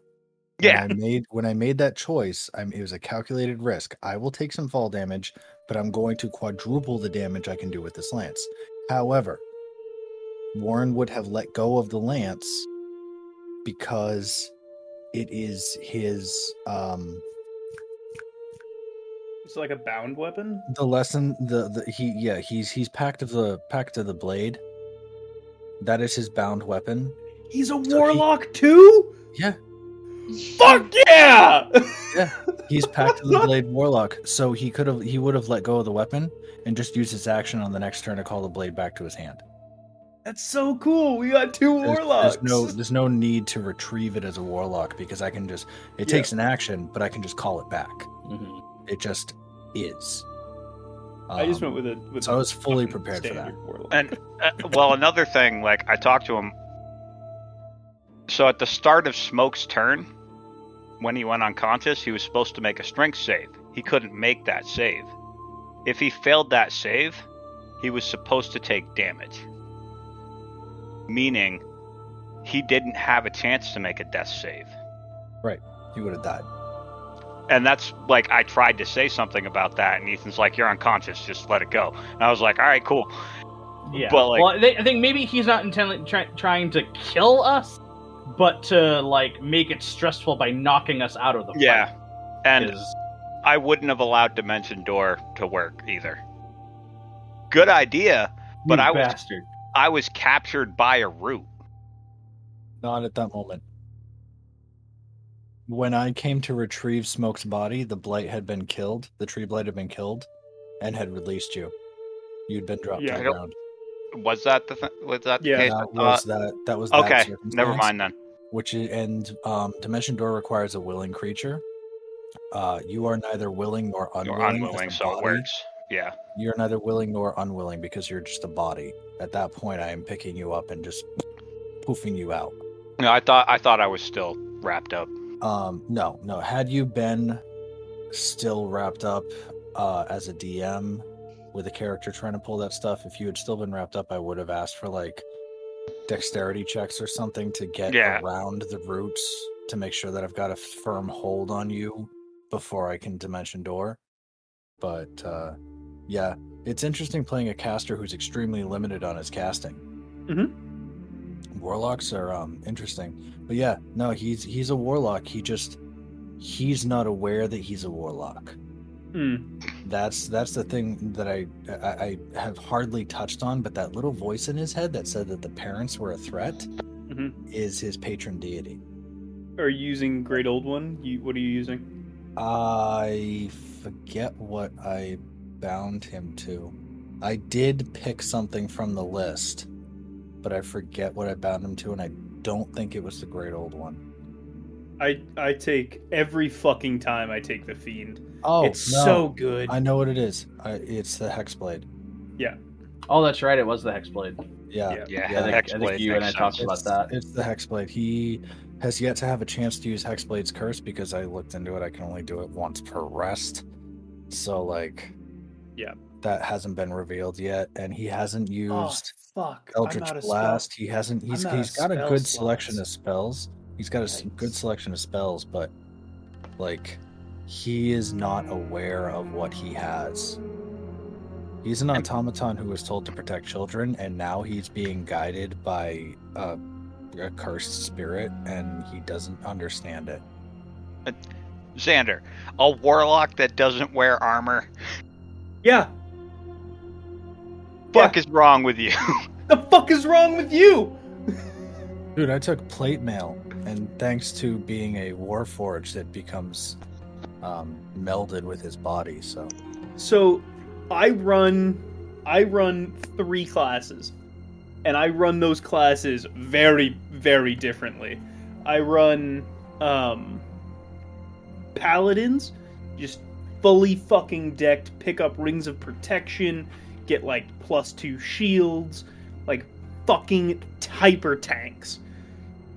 But they're uh, they're the Hyper-tanks. they're like fallen paladins. They're they're uh, oath breakers. Ah. which makes it super bitch. fun.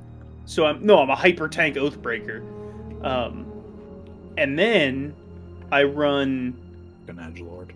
uh, I run warlocks with no armor that stay far fucking out of the fight, like always out of the fight. Unfortunately, can't do that in in this setting. And then the other one that I've I've been wanting to run is I want to run something similar to Phidias, but like a medium armor Phidias, like a bard that gets into the fight and fights with a rapier. oh, so a college of swords. If I you still- go through the window, stab. Like you still get all the spells and whatnot. You just get all the extra from your Yeah. what, uh, like swords and whatnot. Like Yeah, like I'm a frontline bard as opposed to a backline bard. But no, my warlocks, my warlocks play backline as fuck because I can drop a blight for 72 damage. Yeah. true. Like blight's actually on my list. one of my like my buddy I I used to play I took um in two feats I took medium and then heavy armor proficiency on a warlock. And he was like can, can you not do that anymore? And I was like yeah okay. I'll if you refund me this feat I'll take medium armor warlock. And he refunded me that feat and then I got spell like spell sniper or something. So my 300 range uh my 300 foot range Eldritch Blast turned into a 600 foot range Eldritch Blast, Nice. and I would just I would just sit there and go, "Can I see him? Yeah, you can see him. All right, there you go. There's your damage." And I just fucking blasted people because it doubles the range of Eldritch Blast, which is already at 300 feet because of the Eldritch Spear. And I'm just nailing them for fucking 1d10 plus 5 for three beams. And the way I always worded it is that one one hits, the second one swirls around it, and then the third one cr- uh, creates a double helix around the first initial blast, and it just all impacts at the same time, blowing a hole through somebody. That's sexy. anyway, ready to get back to it? No, I chose a homebrew class. Fuck you guys. I you did, I, and I love your class. I wanted It's, to uh, choose a, a homebrewed uh, patron, but I feel like that would be broken as fuck too. Robin got to see it. Robin got to see that homebrewed patron. I did. Matt, I'll share that spell after the after the session. Hello. He, What? he stabs people. he's a stabby vampire. Yeah. uh so the the so I found a homebrew and I, I I checked it over with Ethan to see if he was kosher with it. And it's it's it's pretty basic. I mean fighters that don't go into like some interesting archetypes can kind of get shoehorned in, and that makes sense to have like this very like boisterous personality, right? Or if like you're not going to do a lot of shit in combat, your RP's got to be pretty pretty snappy. Um, but it's interesting some of the different things and what I've unlocked so far with it is canny defense. Uh, while wielding a finesse weapon, which is his rapier, uh, and not wearing an armor or a shield, your AC is equal to 10 plus your intellect modifier plus your dex, which equaled up to 19 without any armor at all Nice. which I thought was pretty fun. And then uh, and, uh, uh, two different abilities go with this thing called precise sword play, where I have a pool of precision dice equal to your dexterity modifier. And I made sure as I gained my fighter levels that I maxed dexterity to 20. So I'd have five of these precision dice. Um, so if I did precise strike, which is my offensive one, I get to roll that pool of d4s, five d4s, and then add them onto my damage if I strike, which is pretty snappy. And then the other one is I can reduce the damage of any weapon attack I receive by the precision dice plus my proficiency bonus. So I'll take damage, but holy fuck, it's going to be severely reduced. But it has to be a weapon attack and not like claws or magic and shit like that. So when we fought the uh the the blights and the what were they with displacer beasts? Dis- yeah, displacer beast. When we fought those, I I couldn't use parrying blade on it, so I'm like, all right, I'm just gonna keep stabbing, stab, stab, stab, stab, But- and then there- there's like one or two other things, but it's a really basic fighter archetype. But I was like, all right, this will allow me to really like focus on the RP of it, and just my my turns will be super quick. I just approach. I'm either parrying or I'm attacking, and then just moving on. And I'm like, all right, I like this. It's fun. One thing you RP'd pretty well, and I wasn't sure how you were gonna handle it, but with like smoke with his passive perception being 21, like he sees basically everything that happens around him. Mm-hmm. I so I was like, I'm totally calling him out on being a vampire. I, I I was messaging. Uh, is that how you spell his name, Joseph, in in real life? Joseph. Joseph. Jo- Joseph with a Z. Okay. yeah. All right. I wasn't sure if that was like his like gamer tag or if his, Nope. if it was his real name. Yeah, it's Ah, his real so- name. I messaged him privately because I once I realized because I was hoping someone would play a paladin or a cleric because I'm like vampires and them don't get along, and I realized that there'd be some cool RP opportunities with that. So I messaged him once I found out. I was like, "Hey, what's your passive perception?" Because I wanted to know if he would catch on a few of the cues. And then, and as time went on, like obviously my backstory would bleed into it a little bit. And then you forced my hand on it, and I was like, perfect timing. This is great.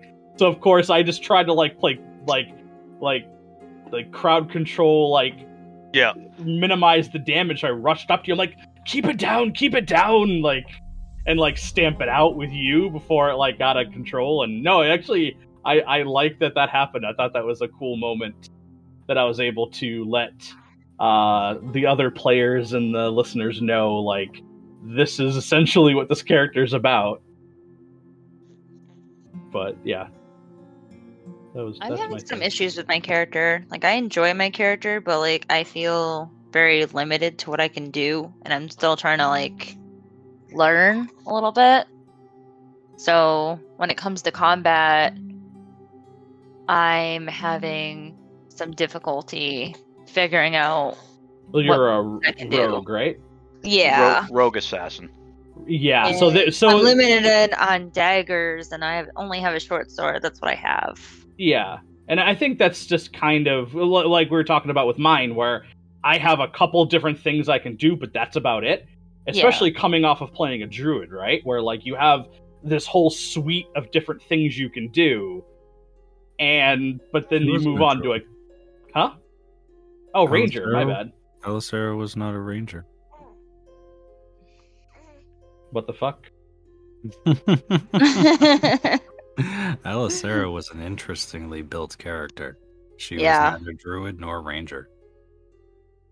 What the fuck was she? I want to know now. Cleric. Oh. That that does make sense with some of the healing spells because I was like, druids don't have these. You're oh you're oh you're fucking right. Oh wow, I never thought about that. I was He like, was oh they got they got some healing spells. Oh that's interesting. Um, she was a cleric of the god Silvanus, who was essentially a god of the forest. hmm So that's That's the how she got her power. So Makes that's how the whole druid thing came. You know, that, that that's where the, the it implies druid, but it is Mhm. not. Huh. She is a cleric of Silvanus who specializes in a bow. So That's that's probably literally all the different things that threw me. I'm like nature, bow, got to be one of those two classes. Um, But what's real fun is that she could do divine strike on an arrow. Oh. yeah, that was a fun one. While the arrows don't deal like a fuck ton of damage, you know, a single d6 or whatever, Mhm. she had really fucking good range. And a divine strike just adds an extra d8 or two of an Yeah. elemental damage. It's basically shooting a mini nuke at someone Mhm. with high rolls. So So Oh, so so yeah, going from even yeah even a clear clerics are moderately complicated too. And then when when you go then to like a class like a rogue or a fighter, it's like all right, I could do like four things, and then that's it. So it's it's it's an interesting comparison and and the the pros and cons of that. I feel like yeah, like like I said, like with with with uh, Laszlo, it's more about the RP than it is like the the different options in combat. Like I, I didn't really care to do that this time, versus uh, Dalinar had you know a, a, a lot of different things he could do at any given time. yeah. But yeah, I, th- I think it all has a place, right? Especially with one shots, it lets you experiment with with different things that you normally wouldn't do. Or you know, uh, uh, an Eldritch Knight that all of a sudden now you're playing a, a, a rogue and and doing all sorts of different things and and trying trying out some other stuff that you haven't done before. You know, with a different personality. Like it all just goes hand in hand with it. It's pretty nice. Yeah. Well, Heather, I have a question for you. Did you not take a short bow intentionally, or And her bow is I- a short bow. Or do you mean for the rogue? for her rogue? Oh. Because No, I I- didn't want to. I wanted to do Okay. a completely different weapon and class and all of that stuff. well, yeah, I wanted well, to try something completely different. Well, the reason Oh. I was asking is a rogue comes with the option of a rapier or a short sword, so you pick the short sword. Hmm So unless you're deal- dual wielding short swords, which you haven't said you are, you also get an option of a short bow with 20 arrows or a short sword. Oh, And As far as I knew, we built her with a single short sword and a belt full of daggers. but being level 9, like you start with two daggers anyway, being level 9 it makes sense you picked up a bunch of daggers along the way. yeah. Which is why I figured weren't really that. concerned about how many she threw. Yeah.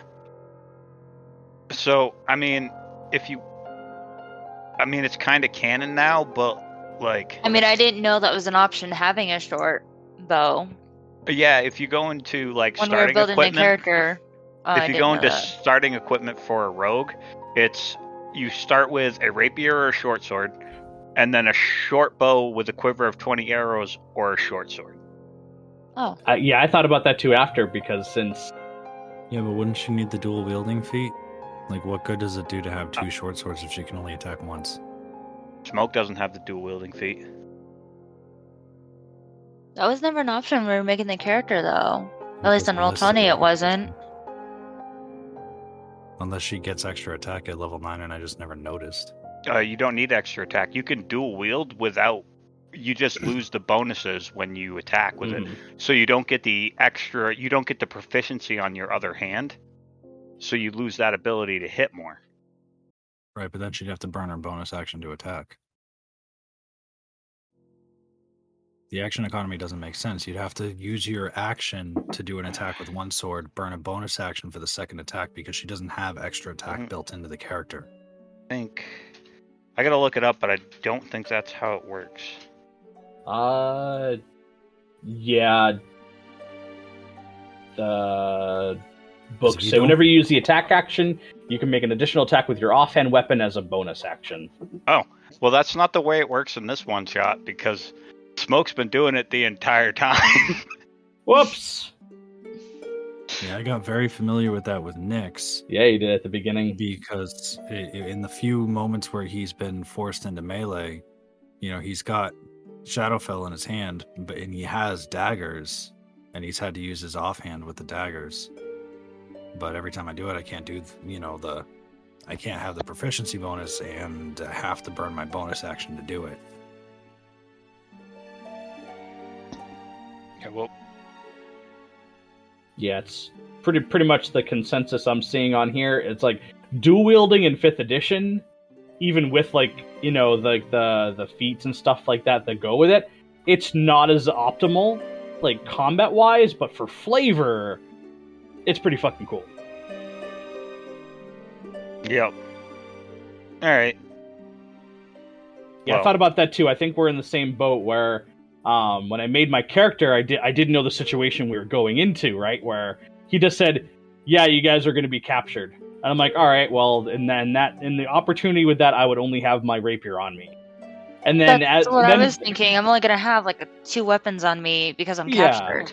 Yeah, so, I, was, I was like, okay, like I'm not going to need a range weapon, and I'll just approach them, um, because the class is the, the class I did choose was was a Dhampir, and they naturally have a 35 uh, foot movement. So I'm like, all right, I'm quicker than an average human, so I can get up and fight. And then when he showed the map, and it's like they're like a hundred feet away, I'm like, fuck. Yeah, I'm gonna no, have to waste turns. I and... But I did I did that at first too. When I was first playing with maps, I made I made maps that were way too fucking big, and then realized later I'm like we're all just wasting our turns like trying to close the gap. So, um, on my maps you'll notice like a lot of them now are more compact. Just to just to make that like less fucky because that's that's not nearly as fun. Oh well, every everyone spends their first two turns just getting into place. And hey, if you have a ranged weapon, you can pelt at them. But Well, so you guys remember the uh the the the field swamp forest map from Remedy, Mhm. where like all the goblins were eliminated. Originally, my original idea for Remedy before Alicera was even conceived, um, that was where the entire one shot was going to take place, wherein you guys would have to move around that map and deal with the problems in its various sections. So you Oh, had cool. one massive map, and like originally the hexes on it were super fucking tiny. I actually tried to make it realistic to a giant field with a lake in the middle of it and a big ass forest and mountains ahead of you. Like it would have taken you like 200 feet just to get through that forest to the mountains. And it was it was huge. and it was intended so that you guys were like you know, I'd open up the story. You guys are all sitting around a campfire at the middle in the middle of the night, and I had like fog of war built into it, and I was building like, um, I was putting up tree trunks in the forest to act as shadows, vision blocks. So as you guys moved through the forest, you'd only be able to see as if you were looking through a forest, that kind of thing. Like I built the whole fucking thing, and I was gonna make this like complex story where you guys were fighting down. I was actually gonna bring back the lich. Woo! the the lich that you guys fought on the second to last flo- floor, he said, "I will return," and he was going to return. He was going to, even though that that whole thing was a kind of a figment of Fudd's imagination. The lich was going to come back because this is some weird mix of necromancy and child's imagination Mm-mm. um, he was going to come back in a much more powerful form, and you were going to have to deal with like a whole bunch of undead and other nasty made up creatures.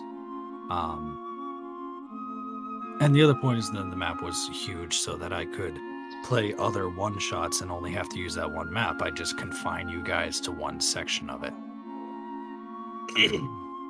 It's always, But it's that always didn't fun really to end up think happening. about what what goes on the cutting room floor. You know. Huh. Yeah, yeah, That's like why, like, entire I, like, shot. like we're having these conversations now, where we're you know going back and talking about different things, and everything that I'm talking to you guys about is like in the past, Um, but there are a lot of ideas of mine and a, lo- a few maps that I've made that still haven't come back, and I'm keeping those for the off chance or the future that I can either use a map Oh, yeah. that I haven't on. done or enemies and things like that. Like there are some enemies I don't have on the roll twenty list that I have in my files that I'm ready to just make stats for and stuff like that.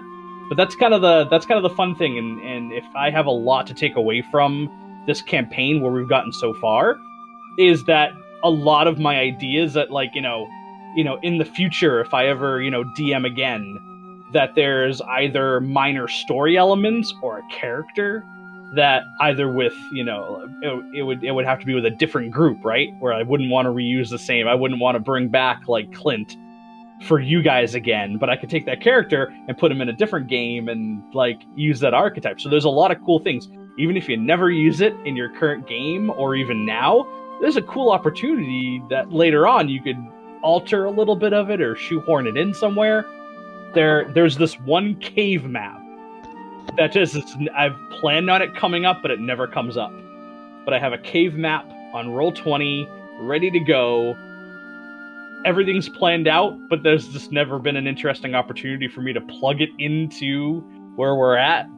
And maybe someday we will, but if it doesn't, whatever. I've had the idea for it. It's on roll twenty. New campaign. Hey, look, I already have the suite of maps. Because 100%, like, like to go back to what you said, like spelunking.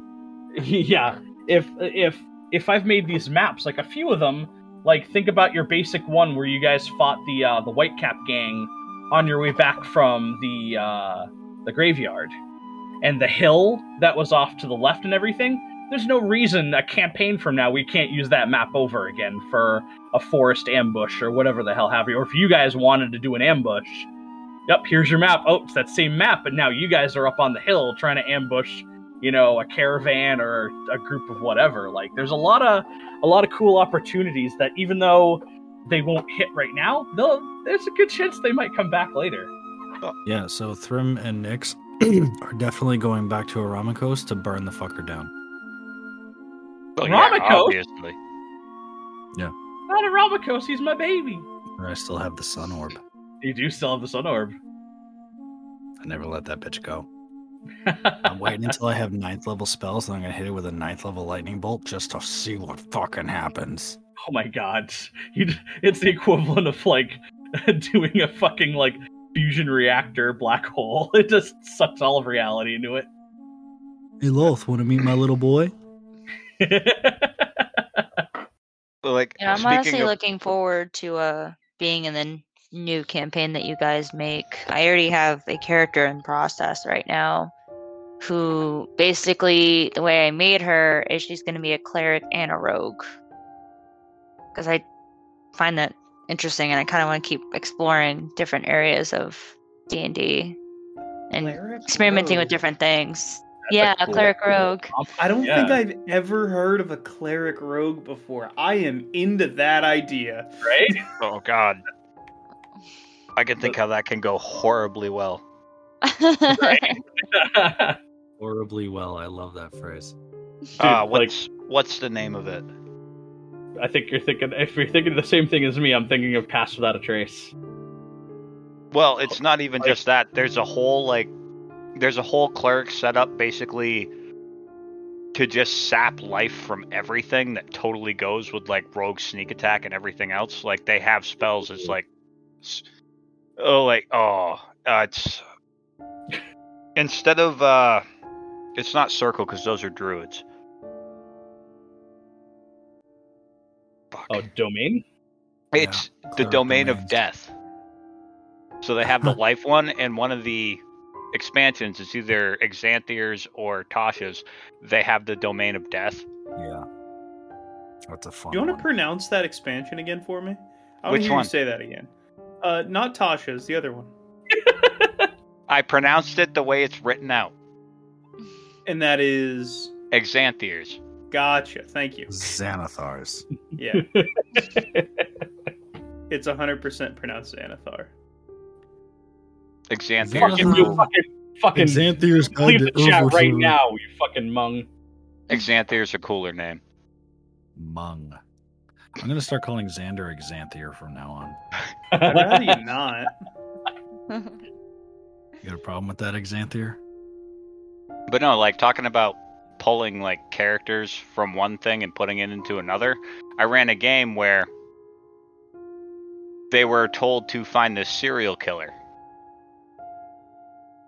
And the serial killer was Jack. oh, there you go. And it was just random bodies were found outside all of these bar all of these bars. And it turned out all of these bars had a certain bard that played in every one of these bars. Oh, okay. That's where uh, Oh, Jack and Thidius. Jack and Fucking Thidius.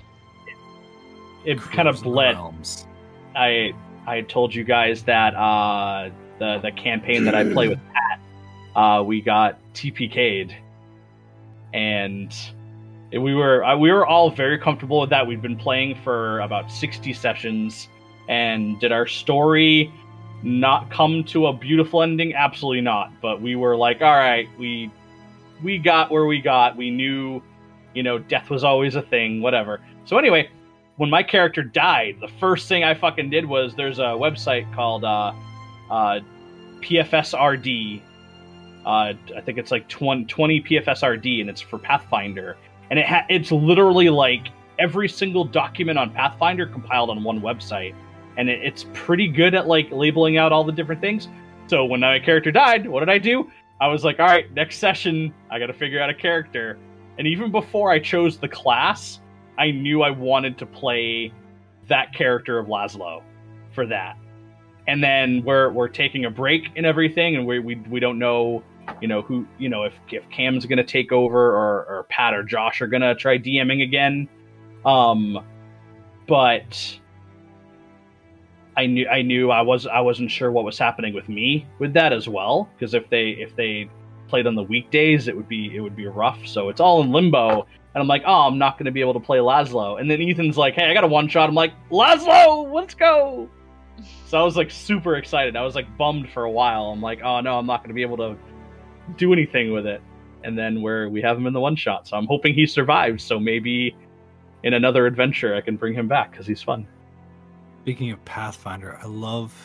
I, I find it really funny when you slip up and you pull a Pathfinder move. Like, roll a will save for me. And like, what the fuck Like, is what? will? Sorry. like, where does that land? it is it is so stupidly complicated but like I I feel I feel like fifth edition has a lot of good customization options and but most of it is through RP and like you working with your DM either to make sure you can purchase magic items or like if your DM's giving you magic items that kind of tweak your character. There's just so much shit every fucking class can do with Pathfinder. It it blows my fucking mind. Like if you ever are curious, like take a look. I'll I'll put a link in our chat for PFSRD. Oh, Pathfinder's wild. Pathfinders. fucking I I got into D and D with Pathfinder, and that was a mistake. First of all, because Pathfinder is just overwhelming the amount of information that there is. Um, I mean, it's the only it's the only game that I know of that needs five full books to tell you what every single monster or creature in the game is. Um, because there's to my to my knowledge, there are five different bestiaries for Pathfinder. at the very least.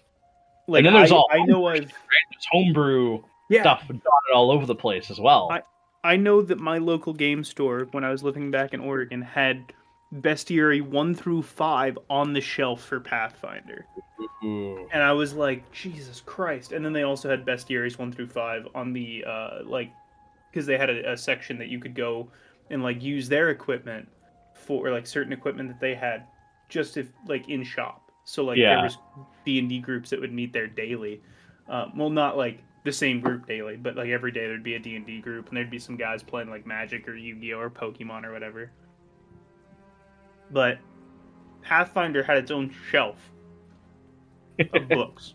it That's insane. it also just gets very weirdly complicated with um the rules because whenever so Pat uh Cuddy uh, played a wizard who was an illusionist. That was his like specification. So he focused on illusions that when he was a low level would just sit there and you know do typical distraction things. But later on, his illusions could actually do damage and kind of become reality in a way. Like his wizard became really powerful over time. And you know we had collected a bunch of magic items and shit. But almost whenever Pat would want to play a, cast a spell, we would all have to pull out our phones and look up the precise rules on how it would fucking work. Because he would just go fucking ape shit on like whatever. And one of the one of the weirdest moments was was pretty late in our game. It was like two sessions before we tpk'd we were fighting over this like pit of lava. And we had just started the session and like a big bad wizard came out. And this guy was decked up in like magic shields and shit and he began to float over.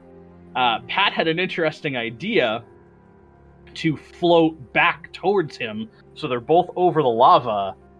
And cam was just uh, the our dm was a little bit like fuck you. So he decided to try to cast dispel magic on what was causing him to levitate trying to plummet him in the lava. And we all had to pull out our books because dispel magic works differently with pathfinder where it runs off of a hierarchy of your most powerful magic items and what level they're cast and then goes down so if you fail the check or if he succeeds, the spell doesn't fail, it goes down to your next magic item. Down to your next until one of them does succeed and dispels it. And it turns out it was some like bracelet that he had for whatever, and his his levitation was pretty high up. But it seriously took us like 28 minutes to figure out the ruling on it, to make sure that Pat didn't get fucked over on what he was trying to do, and that what Cam was doing was like to the book. And it was like, at that point, we're all just like waiting mechanic. for the results here, but 28 minutes for one mechanic. For one mechanic, and there were a few like while I never play Pathfinder. I I think if if we were playing a private game without like recording and we were just hanging out at someone's house eating pizza, we it, I think we would enjoy Pathfinder, but that requires you to hang out with us, Matt. I'm allergic to people. Pathfinder is like 80% of campaigns that go legacy. Yeah, has to be. Like because so legacy for anyone that doesn't know what a legacy campaign is, a legacy campaign is a campaign that goes beyond uh, level 20. Um, which is traditional like where your where your uh, character becomes basically a living god. Um, at level 20, you can create things into existence that should not exist. You start fighting unique world destroying monsters, etc. Sorry, I took the I took the glass off my off my PC case. Um, so I had to reach underneath my desk there. um, but yeah, like Pathfinder has to be at, at least 80% of all games that go legacy. Just because there's so many different rulings, there's so many unique encounters, the worlds are endless for Pathfinder because people play Pathfinder for decades in the same in the same campaign. It's wild. Absolutely wild. Weird and wild. So what other questions do we have? Wouldn't the Pathfinder technically be considered I'm trying to think of the D and D word, but basically god modding then if it's like level twenty? You're making things happen that aren't there. That's mm-hmm. that's kind of like all D and D. Like post level sixteen D and D is like, what's the next biggest thing we can kill? Right. Well, that, like, that's what. That's why I think a lot of campaigns naturally end when you're in your teens yeah. for level. At that point, your DM is just like, I mean, I, will throw gods at them, but they'll probably kill them too. Like, we so, just need to find a good spot to end this the highest level I've ever gotten to was a pure warlock level 16.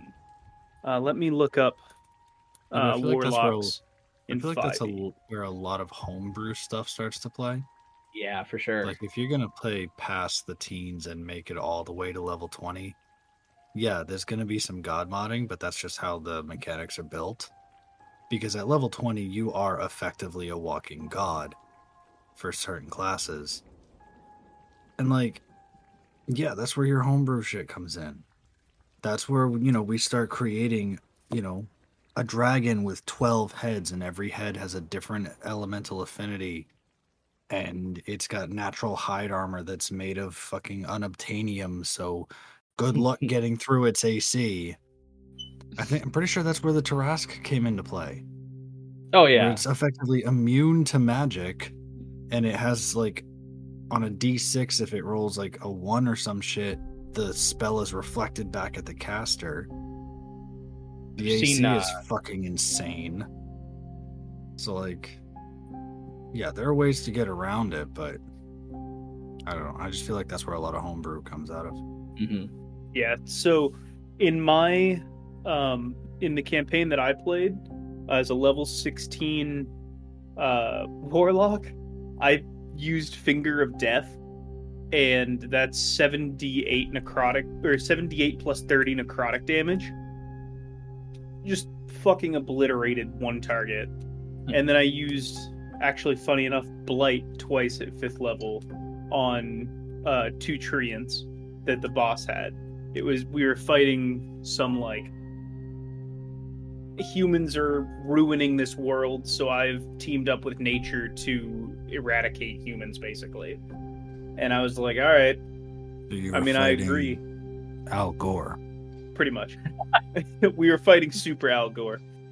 And i was like okay i agree with you. Humans fucking suck because they keep like screwing over the elves in this world but i don't think that killing them is the right way to go. I personally believe in slaving them. So i'm gonna kill you and your treants and we'll see what happens. And i cast blight twice and then finger of death that dude and he was just destroyed like he didn't die but that was a lot of damage.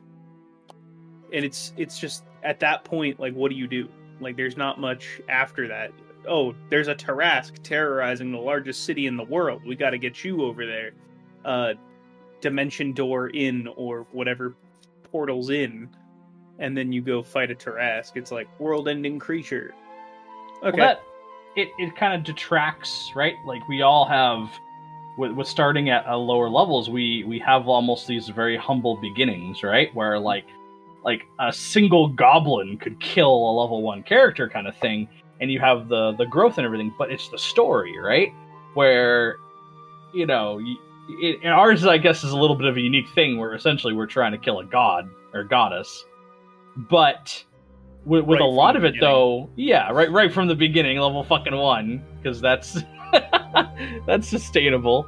But at the same time though there's there's the story elements that we uncover and they're all very terrestrial right? They all for the most part belong in the world where we're at according to our level but by that time everything's already been like put with a bow on it right by that time and yeah you have to keep creating like these like existential threats that are coming to the plane of existence and you're dealing with supernatural crazy shit but it Yeah. doesn't tie into your narrative as much You mean like writing the DM into the campaign? yeah Look cutest. That that is a that's a fun one for me. I i i a, lo- a lot of my story i guess if you call them story arcs where like you'll have like a quest or whatever i do you know like i think that's the dm's best friend is books and media. Because you get a lot of cool ideas that you either tweak or essentially you entirely plagiarize the whole fucking thing. And then you find a sweet spot of doing both where you're like, all right, I'm going to take this idea, but I'm going to take all these aspects that I like from like fucking Star Trek.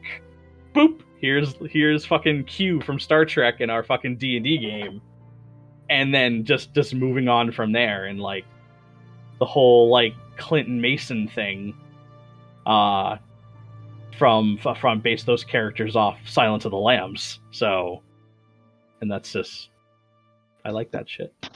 Well, there there is one campaign I want to run. Well, technically it's two. You get like a a party of good players and a party of evil players. And you run it so they level up the same, but at the end they're facing each other. So they're both like if they get to level 20, they're both basic walking gods.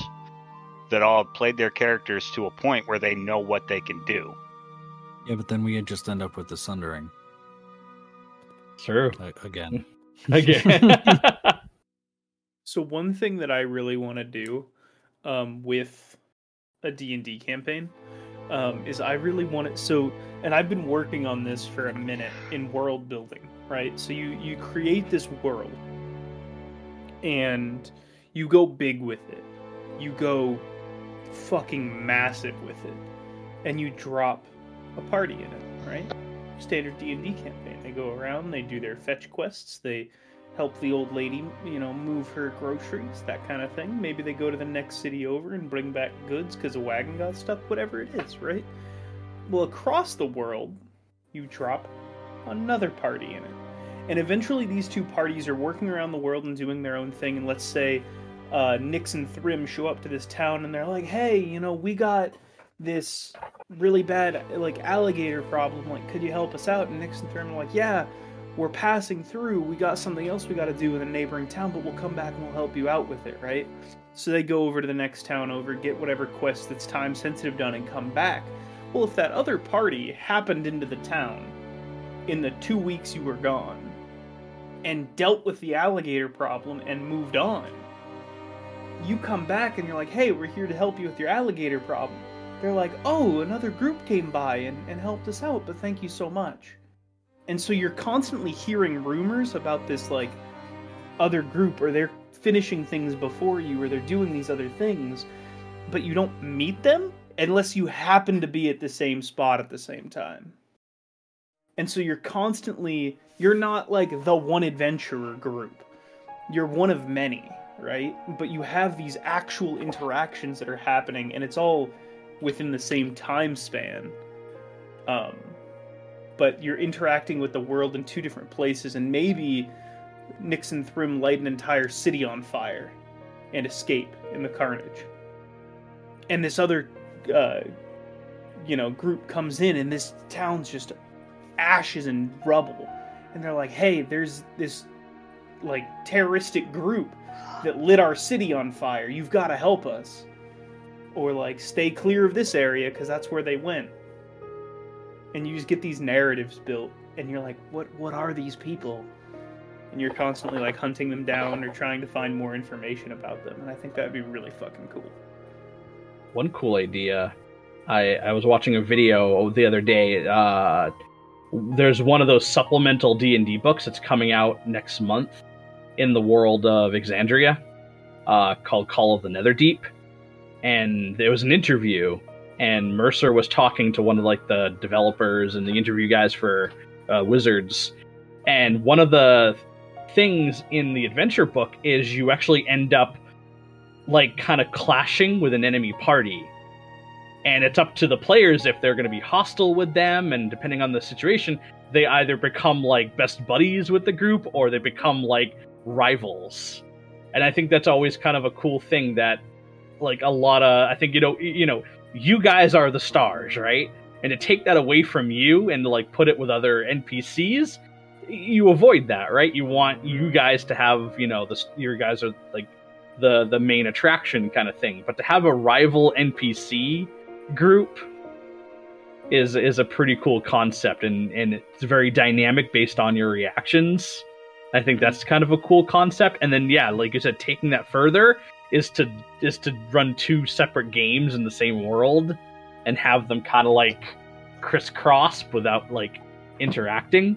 But that's man, that those are so many moving parts to that, like hardcore. But yeah, that's a fascinating venture. and it could be something that it's a world that maybe you don't run two groups in it at the same time but you run like they're you give one group like a two like a month head start and they still take place in two different pla- in two different areas but you can see the results of either group in the world you know so maybe there's this freshly constructed like building that is in dedication to Nyx Van Grell. And you're like, oh, I want to learn more about this guy. Or something like that. There you go. So what you're what you're saying is, Xander, uh, when this campaign ends, you're going to run two separate campaigns, I are, I actually already have it in the works with uh with two group or with uh seven or eight people that want me to DM a campaign for them. And I'm like, first of all, fuck you. I'm not having a table that big. You're out of your mind. That's I'm not huge. I'm not doing a table that big. I have zero control over a four man table. You want me to run an eight man table? You're out of your mind. I ran a Yeah, I feel like that ran, would get chaotic really fast. I ran a table with nine. Yeah, that's a mistake. How long did your combats last? Only Jeez. two only two of them were experienced players. Oh, Oh, All the other ones were brand new. Yeah, Yeah, no, that- thank you. Yeah, oh it was it was a nightmare. So, one of my buddies took on the task of running a uh, of running a six man group, and our combat turns take. T- and we're all experienced players. We've all played before, but we haven't all played together before, so we don't anticipate how everyone's gonna go and what they're gonna do with their turns, and it takes us like 10 minutes to get through a round 15 minutes sometimes to get through a round and we're like i this takes too fucking long for like w- one one combat is one session basically you got to think too. Not only combat. not only do you have the monsters too, so you have that many Exactly. players. You can't just throw one or two monsters at the at the players because the action economy is going to be garbage. So you either have to have a couple creatures with many attacks, um, or you have to like throw a horde of monsters at them every time. And of course, Mhm. all of them need to be able to do something, and you got to be able to like condense it down the best you can as a DM. But that's still, even if you do that, like we do, like if I have archers and soldiers, the archers are on one initiative roll and the soldiers are on another. So that way I do all the archers at once and the soldiers at once. Because if I have s- six enemies and have each one of them have initiative, that that gets tangled and Mhm. um, very rough. So by condensing it down, it's still, but still, like when we do combat, like it, if we do a combat session, usually it is a combat session. It takes up almost the whole thing, with a little bit of RP sprinkled in. Like when you guys infiltrated, um, the uh that that tavern in the in the previous session like you guys didn't complete it because we still had more you guys had the the potential boss fight with the with the frost wolf in it but like you guys had the rp at the beginning we did a lot of combat but say we split that up right and we just had combat combat would have taken up that whole session if we started Mhm. right at the beginning of assaulting the bar and going in Yeah. there and that's with four players yeah it's insane I can't. Oh yeah, I can't imagine that. Like, hats off to that you with- guys for trying that, but uh, that's with not for me. players yeah no right? thanks. Well, dude, I was, you know, my my first like official stuff. Like, I, I did, you know, like a couple of the books with a group of people from my from my work, and we had four players, and I was like, okay, that's cool. And then I I started, you know, we did that for a little bit, and then COVID happened, so we stopped doing that. But we only gotten maybe three sessions into that, so I was still very green. And then that's when Robin and John and I got together to to make our thing. I'm like, two, cool, two players, inexperienced players who've never played before, but they know the general knowledge. I'm like, all right, this is gonna be fun, nice and easy. And then I get into a role, and then we're like, I I propose to them like, hey, what are your thoughts about bringing in another player? Because I had my buddy Pat, and we tried it, and I'm like, I was kind of like. Oh no, a third player. How the fuck do I balance shit? And then you just kind of do it over time. And then we lost him, and then got the two of you. So we went from three down to two, back up to four. And like I was worried at first with four players. I'm like, how the fuck do I balance encounters? But it's something, you know, like I think as a DM you're gonna get a little nervous about, but you just on the fly you you change up some shit. Or, you know, with a lot of circumstances, like I'll plan an encounter and you guys just roll through it. Like, you Mhm. know, either either on the fact that you guys are really rolling really well and the enemy's rolling really shitty, or just the fact that I was just like, all right, well, you know, like the uh the the Whitecap gang in the forest. I didn't alter any of their hit points or anything. I'm like, if you guys kill them quick, you kill them quick. 'cause these are like, you know, little baby bitch cutthroat bandits. I mean, they're not fucking that hard to kill, but they're meant to be not that hard to kill, you know. And one of them, you know, d- the the druid was like on the defensive, and you guys were like being aggressive with it, and you know, th- there's fights like that too, where like, yeah, you don't tweak shit for the sake of anything. Like you, that's what they do. You get the encounters where I put something in front of you guys, we're like, fuck, we have to run away or get the fuck out or solve a problem. But then there's the ones where I think you you guys should be able just to go fucking hog wild and like one or two shot a creature and feel fucking badass because that's part of it too. It's like yeah, it's like any video game, right? Where like oh, you level up and get new abilities, but then it throws more challenges at you. And Yeah, if it's, fun done well, nice yeah, if, if it's done well, you feel like you're you're growing and challenging. But then I like the I like the RPGs where you can go back to older areas and just one shot everything because you're super fucking powerful. That's always fun to me.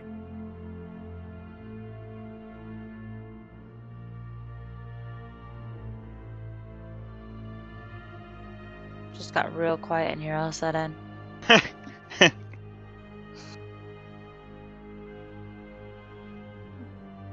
Who died?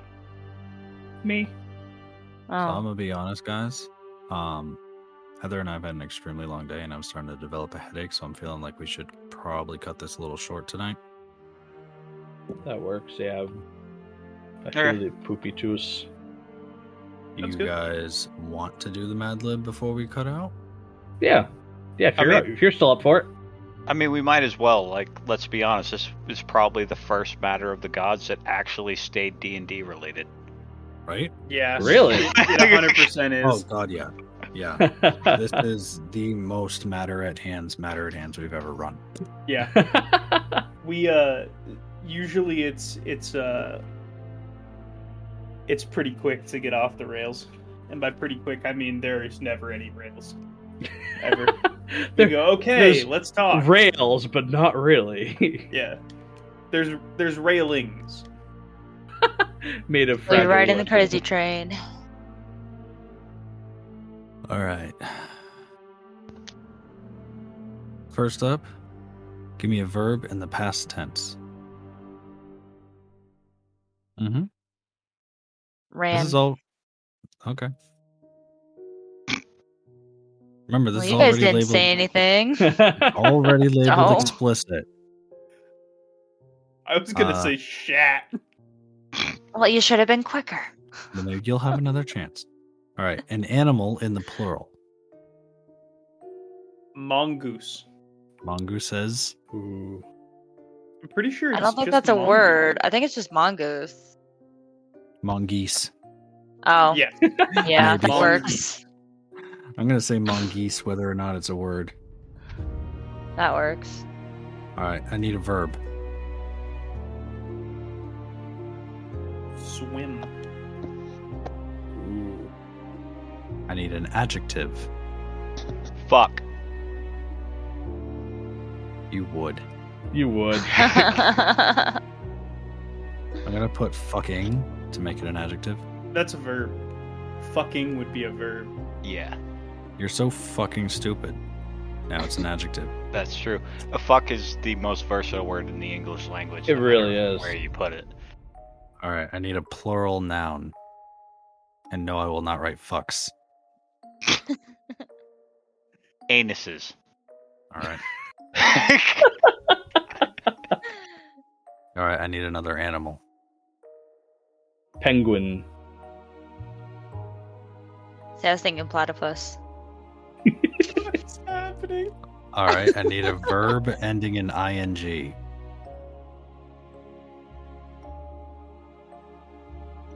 Stroking. Yeah. Oh, I was gonna say grabbing.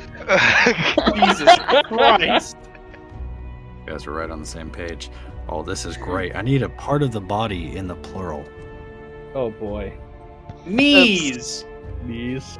Knees. Knees. Okay. Okay. I like how John muted himself as soon as that was brought up. He's laughing too hard already. You haven't even gotten there. I need an adjective. Green. I was about to fucking say green. It is. Okay. It's a descriptive, a descriptive word. I need a place in the plural. Churches. Oh yeah. This is gonna get real interesting. All right. I need a I need a plural noun. Matt, Uh, looking at you, Matt. Come on, Matt. I'm gonna, I'm gonna, I'm gonna find a fun. Oh my god, he's looking one up. it's the first thing that comes to your mind. Come on now. Stools. Like stools is in turds or stools is in the ones you sit on? The ones Well, you we'll sit find on. out by context. Yeah. All right. I need an adjective. Iridescent. Iridescent. Ooh, he was ready for that. He's been thinking of that word all night. He just needed a place, a time and place to use it. yeah, All right. that's his five dollar word of the night. I need another verb ending in ing. Or gerund. Stroking. Stroking. Oh. We've already used stroking. Rubbing. Great. Wait, we used. Fine, I'll use the other one. All right. I need an adjective. Shiny. Paul. I- I'm going with Matt's. Shiny. All right. I need a verb. Playing. Why are we like this? I don't like where this is going already. All right. So I need an adverb. Mm, Which is Quickly, I- slowly. It ends in ly. Agonizingly. Ooh, there's a word. Ooh, that's a good one. And finally, I need an exclamation. Fuck! Fuck. It's gotta be. Okay.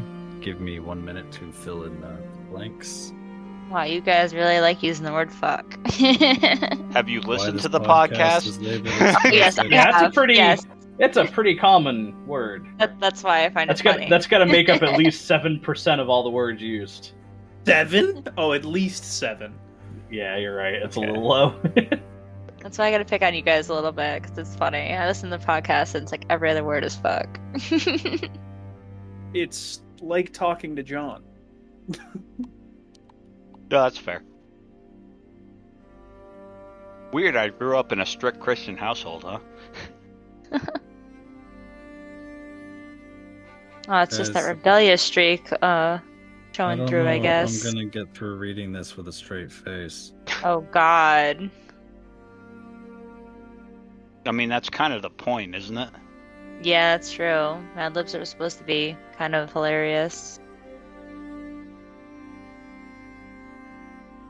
It's the context, dear God.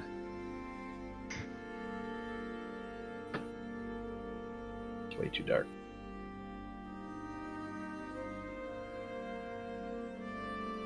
All right, ladies and gentlemen, our first D and D Mad Lib.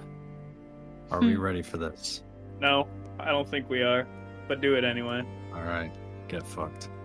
Mad Lib's gonna get a cease and desist order on us. Yes. Yep, I think they already have one drafted up. All right, ready? Nope. Adventure awaits. Those who have ran even a single game of Dungeons and Mongeese, aka D&D, D&M, know adventure awaits those who dare to swim it. Whether you're uncovering fucking world-ending anuses, slaying a mad penguin that is stroking villagers, or casting a spell to subdue a dragon with two knees, your bravery is sure to be rewarded. You can explore anything from green dungeons, haunted churches, and mysterious chambers filled with glittering stools, to even an iridescent relationship. Speaking of relationships, role playing, or rubbing your character, is a shiny is a shiny part of the fun. None of this is too explicit yet. No, it is No, no, just the penguin that's stroking villagers. Like, no, that's a normal occurrence in D and D. Yeah. I'm almost done. I'm almost done. Similar to any adventure, you get what you play into it. So look alive, be wary of anyone who acts a bit too agonizingly, and onward fuck! Wonderful. I mean, onward fuck is like the best advice you can give to a bard player, right? I'm sorry, whether you're undercovering fucking world ending anuses, slaying a mad penguin that is stroking villagers, or casting a spell to subdue a dragon with two knees. Like, that's the Man. greatest sentence ever. So what you're saying is, in, in at some point, we need a wacky one shot where we save that. And we need to incorporate a lot of that shit in the one shot. Oh, yeah, no, a penguin stroking We definitely villagers? That's do. Yeah. happening. Hundred percent. I mean, uh, I don't know about you, but I'm already dreading the encounter with dragon with two knees. Holy shit! I don't know if I'll be able to handle the dragon with two knees. One knee I can handle. I almost want to do another one, but I'll That'll do another cute. one. I don't give a fuck. We'll do Alright. it. We'll do the next one. all right, let's go. All right, hang on, hang on. Let me get to the page. All right. I need an adjective. Trying to find something. Translucent. Translucent. There's a there's your five dollar word from Xander today. All right. Hmm. I need a verb ending in ing. Slipping. I need an occupation. That Prostitute. Of course. The world's Better- oldest occupation. I mean, it is. Veterinary prostitute. Okay. oh god. Hey, hang on, hang on, hang on, hang on. A veterinary prostitute. Is this a prostitute that is a vet, or is this a vet Yes. for prostitutes? Yes. just Alright. yes. All right. I need a noun. Peninsula. Okay. Going for more than one, Wow. going for more than one syllable. I need a number. Thirteen. Okay. I need a plural noun. Whores. Horse. Nice. I was waiting for that to be the occupation. I need a verb.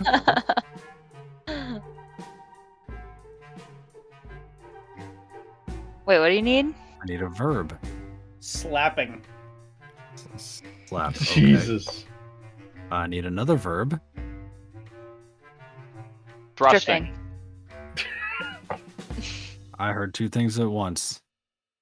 I Heather said thrusting. I said stripping. I'm going with thrusting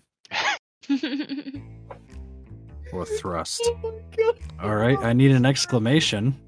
We've gone from slap to thrust, and now I need an exclamation. Ay ay ay. Uh, okay. I need an adjective. Radical. Okay. Ooh. I need another verb.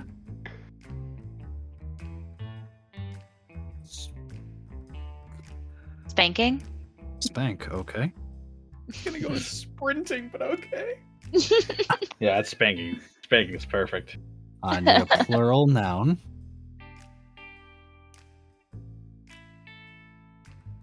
Trees. You're gonna spank some trees. Okay. All right. I'm into it. Ah, I need a part of the body. I mean, no one said penises yet. We got to throw penises up in this. All right. Penis. Gotta I was throw waiting for that. up in it. All right. Now I need a noun. Gigantic. Gigantic. That's an adjective. oh no, you're he's right. You're right. That is You're an right. adjective. However, adjective Uh, is next, so I'll put gigantic on that one. There we go. There we go. Uh, noun. Let's do. Uh, Gnome. i just gonna do Cuba. That's a proper noun. It's the same. A I'm noun is a person, place, or thing. I'm going Cuba's with a gnome. place. I'm going with gnome. I need a verb. I fucking suck with words, apparently. Suck. Okay. There you go. I've contributed. wait, wait. What? No. All You're right. fine. And finally, Matt, I need a noun. Hmm. Butler. Butler. Okay. Give me 30 seconds to fill this in. problem. You'll notice netting I put. I, I literally have never gotten to use the two songs I have for funny scenes Noko, so I have those playing right now. That'll be fun. I thought like a proper noun is like the White House. Uh, it that is a proper noun. A place like Cuba would be also be a proper noun because it's a country, which is technically Basically, a if it ends noun. in a if it starts with a capital letter, it's a proper noun. Ah. So a, a person would also be a proper noun. A person's name would be a proper noun. Hmm. I've been lied to my whole fucking life, which is a statement, not a noun.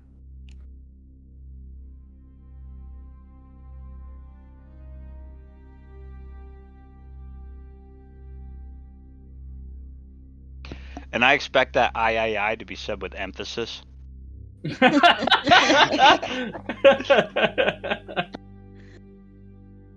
Maybe in a funny voice too. Ay ay ay. yeah, preferably you know some cu- cultural appropriation, uh, Mexican voice, you know, just to offend people. That's what we're going for in this Yeah. podcast, really. Absolutely. I mean, if if that wasn't clear from everything else that we do,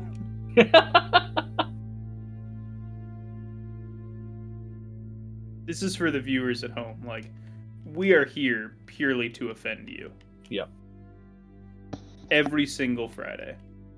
And if that offends you, thank God. That Or we're don't. doing our jobs.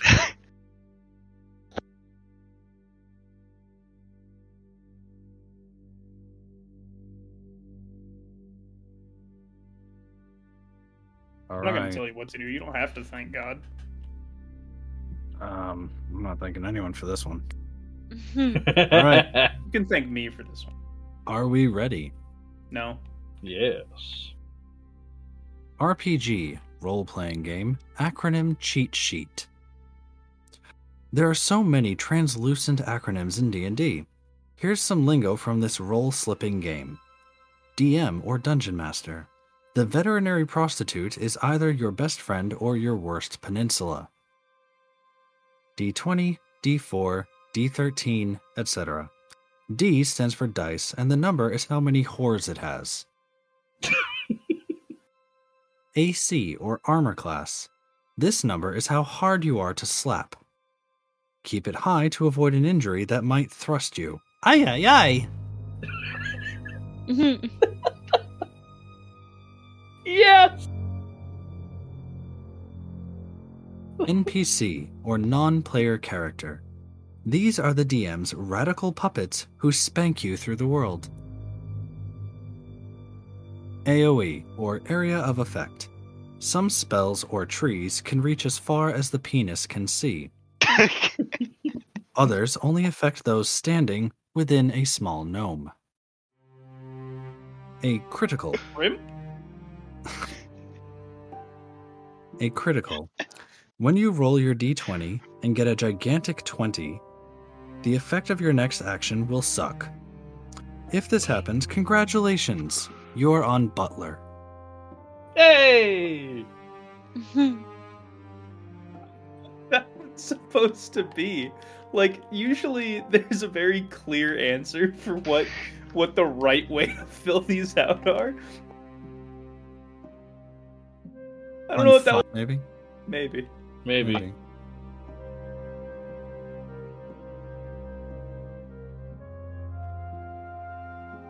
I don't know. Yeah, and the DM. Being if Absolutely. that works out. How many whores does a die have? Mm. You know. Keep it high to avoid an injury that might thrust you. Also factual. You have low AC, you go get thrusted, boy. Aye, aye, aye.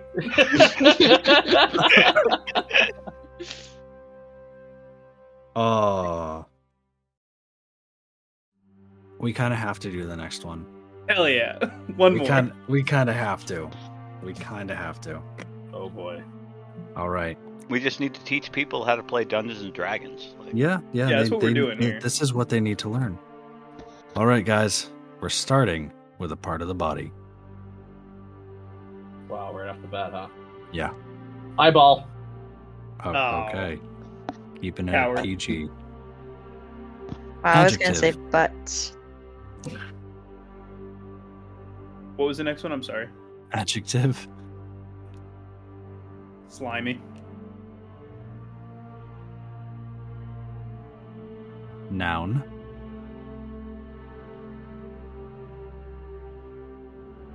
You want to go with butt, Heather? I was gonna go with Bob.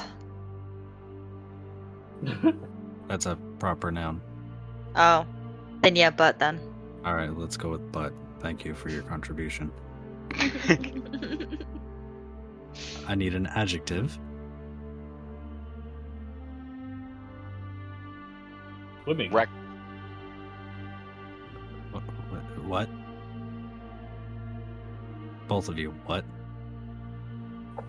What'd you have, John? reckless. Ooh, I like that. All right, we'll go with reckless. Yeah. All right, I need a verb in the past tense.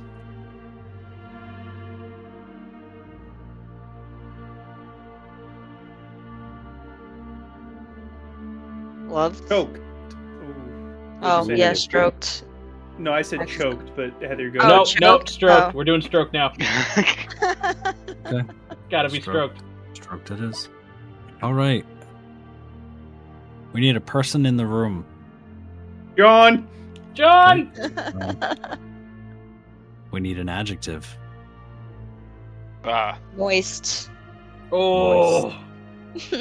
Moist. We need a noun. Apartment building. Apartment, okay. We need another noun. Boot. Boot. Boot. what? Boot. Okay. We need oh god. And this is where we get canceled. We need a celebrity. John? Who do you got? Mar. Oh, yeah. Go ahead, John. Let's let's let let's figure out. You tell us who the lawsuit's coming from. Yep. I have a feeling we were gonna say the same one, because I was gonna say Meryl Streep. No, I was gonna go with Marilyn Monroe. Oh, see, I was gonna go with Lindsay Lohan. I was gonna go with someone really bad. Kevin Spacey. Yep. There you go.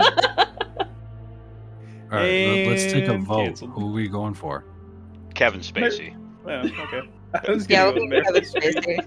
All right, Kevin Spacey. Just because that one's North. so wrong. All right. It Besides, could, if- it could be perfectly right. We don't know yet. Besides- That's right, yeah. Yeah. If he sues us, what chance does he have of winning at this point? All right. That's a good point. Need an adjective. Wet. Wet. Moist and wet, huh? Got something on your mind, Heather? No, Maybe. Noun. just can't think of anything else. None. None. That's wholesome. A wet nun. You're welcome. Need a verb ending in ing. Exacerbating. Ooh. Exacerbating? Hmm? Okay. I didn't know you knew a word that long. I need an animal in the plural. Uh, I think we should go back to platypuses, because Platypi? platypi. Platypi. Platypussies. Platypuses. Moist platypussies. All right, we need an adjective. Daunting. Daunting. There's a fun Ooh. one. that is a good word. We need an exclamation. Tee-hee. Help! I was gonna yell surprise.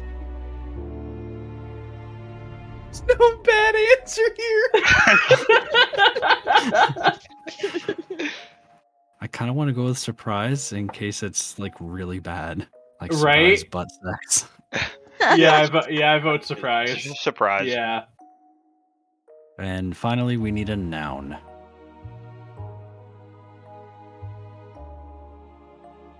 Butt sex. Do it. No. That's an adjective. I mean, that's a ver- uh, verb. No. It's an action. the Butt act sex is. of butt sex. Oh, that's. Oyster. What? Oyster.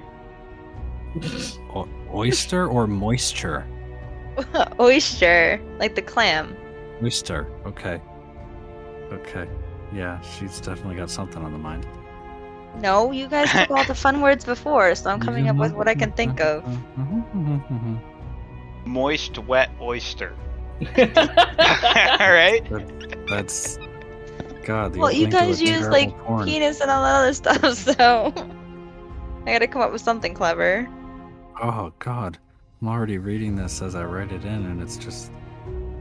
Ooh. oh God. Is it bad? Uh huh. yeah. Huh.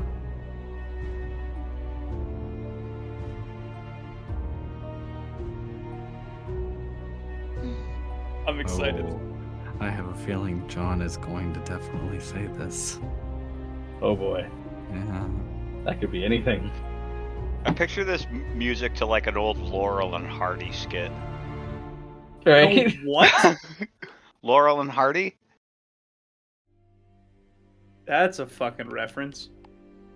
Hey, they were hilarious. yeah, they were. Dude, when I say that's a reference, I don't get it. like Oh, that's dude. the kind of reference we talking about here. You need to look that shit up.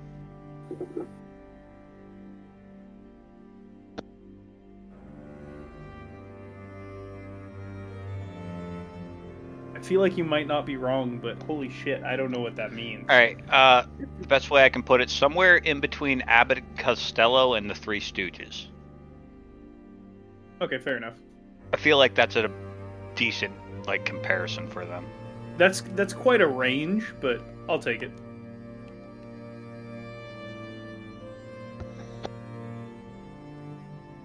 Like there's there's a lot of things that come between Abbott and Costello and the Three Stooges. Yeah, but, But, uh, they're they're from the same time era. Okay, gotcha. All right, folks.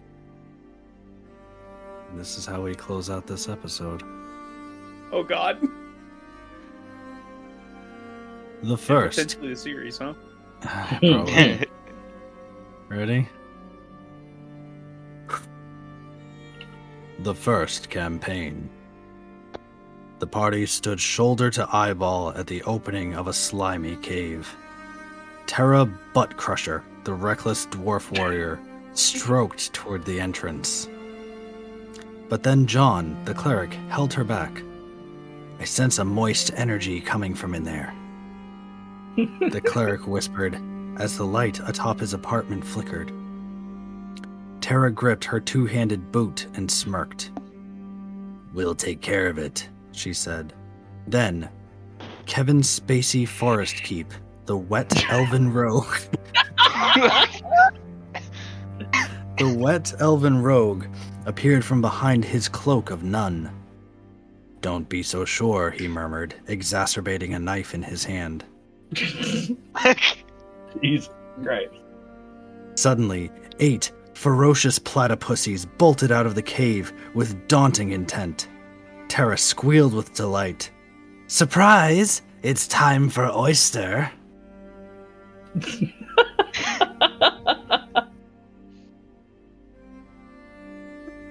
Wow. Terra, Terra Butt Crusher, the reckless dwarf warrior, stroked towards the entrance.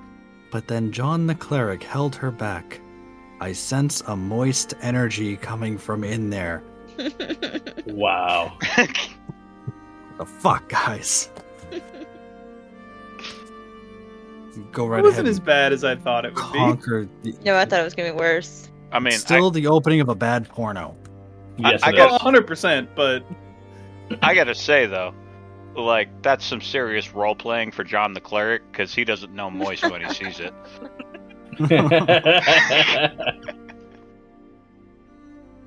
He's a fucking cleric. He's not a cleric by choice. All right, folks. I believe that is how we will choose to end this session of Matters at Hand. I don't think we can choose to end it there. I think we have to. yeah, just to be on the safe side. Thank you much for listening. We will see you next time. Bye bye. Bye, guys. Have a good night. I'm out.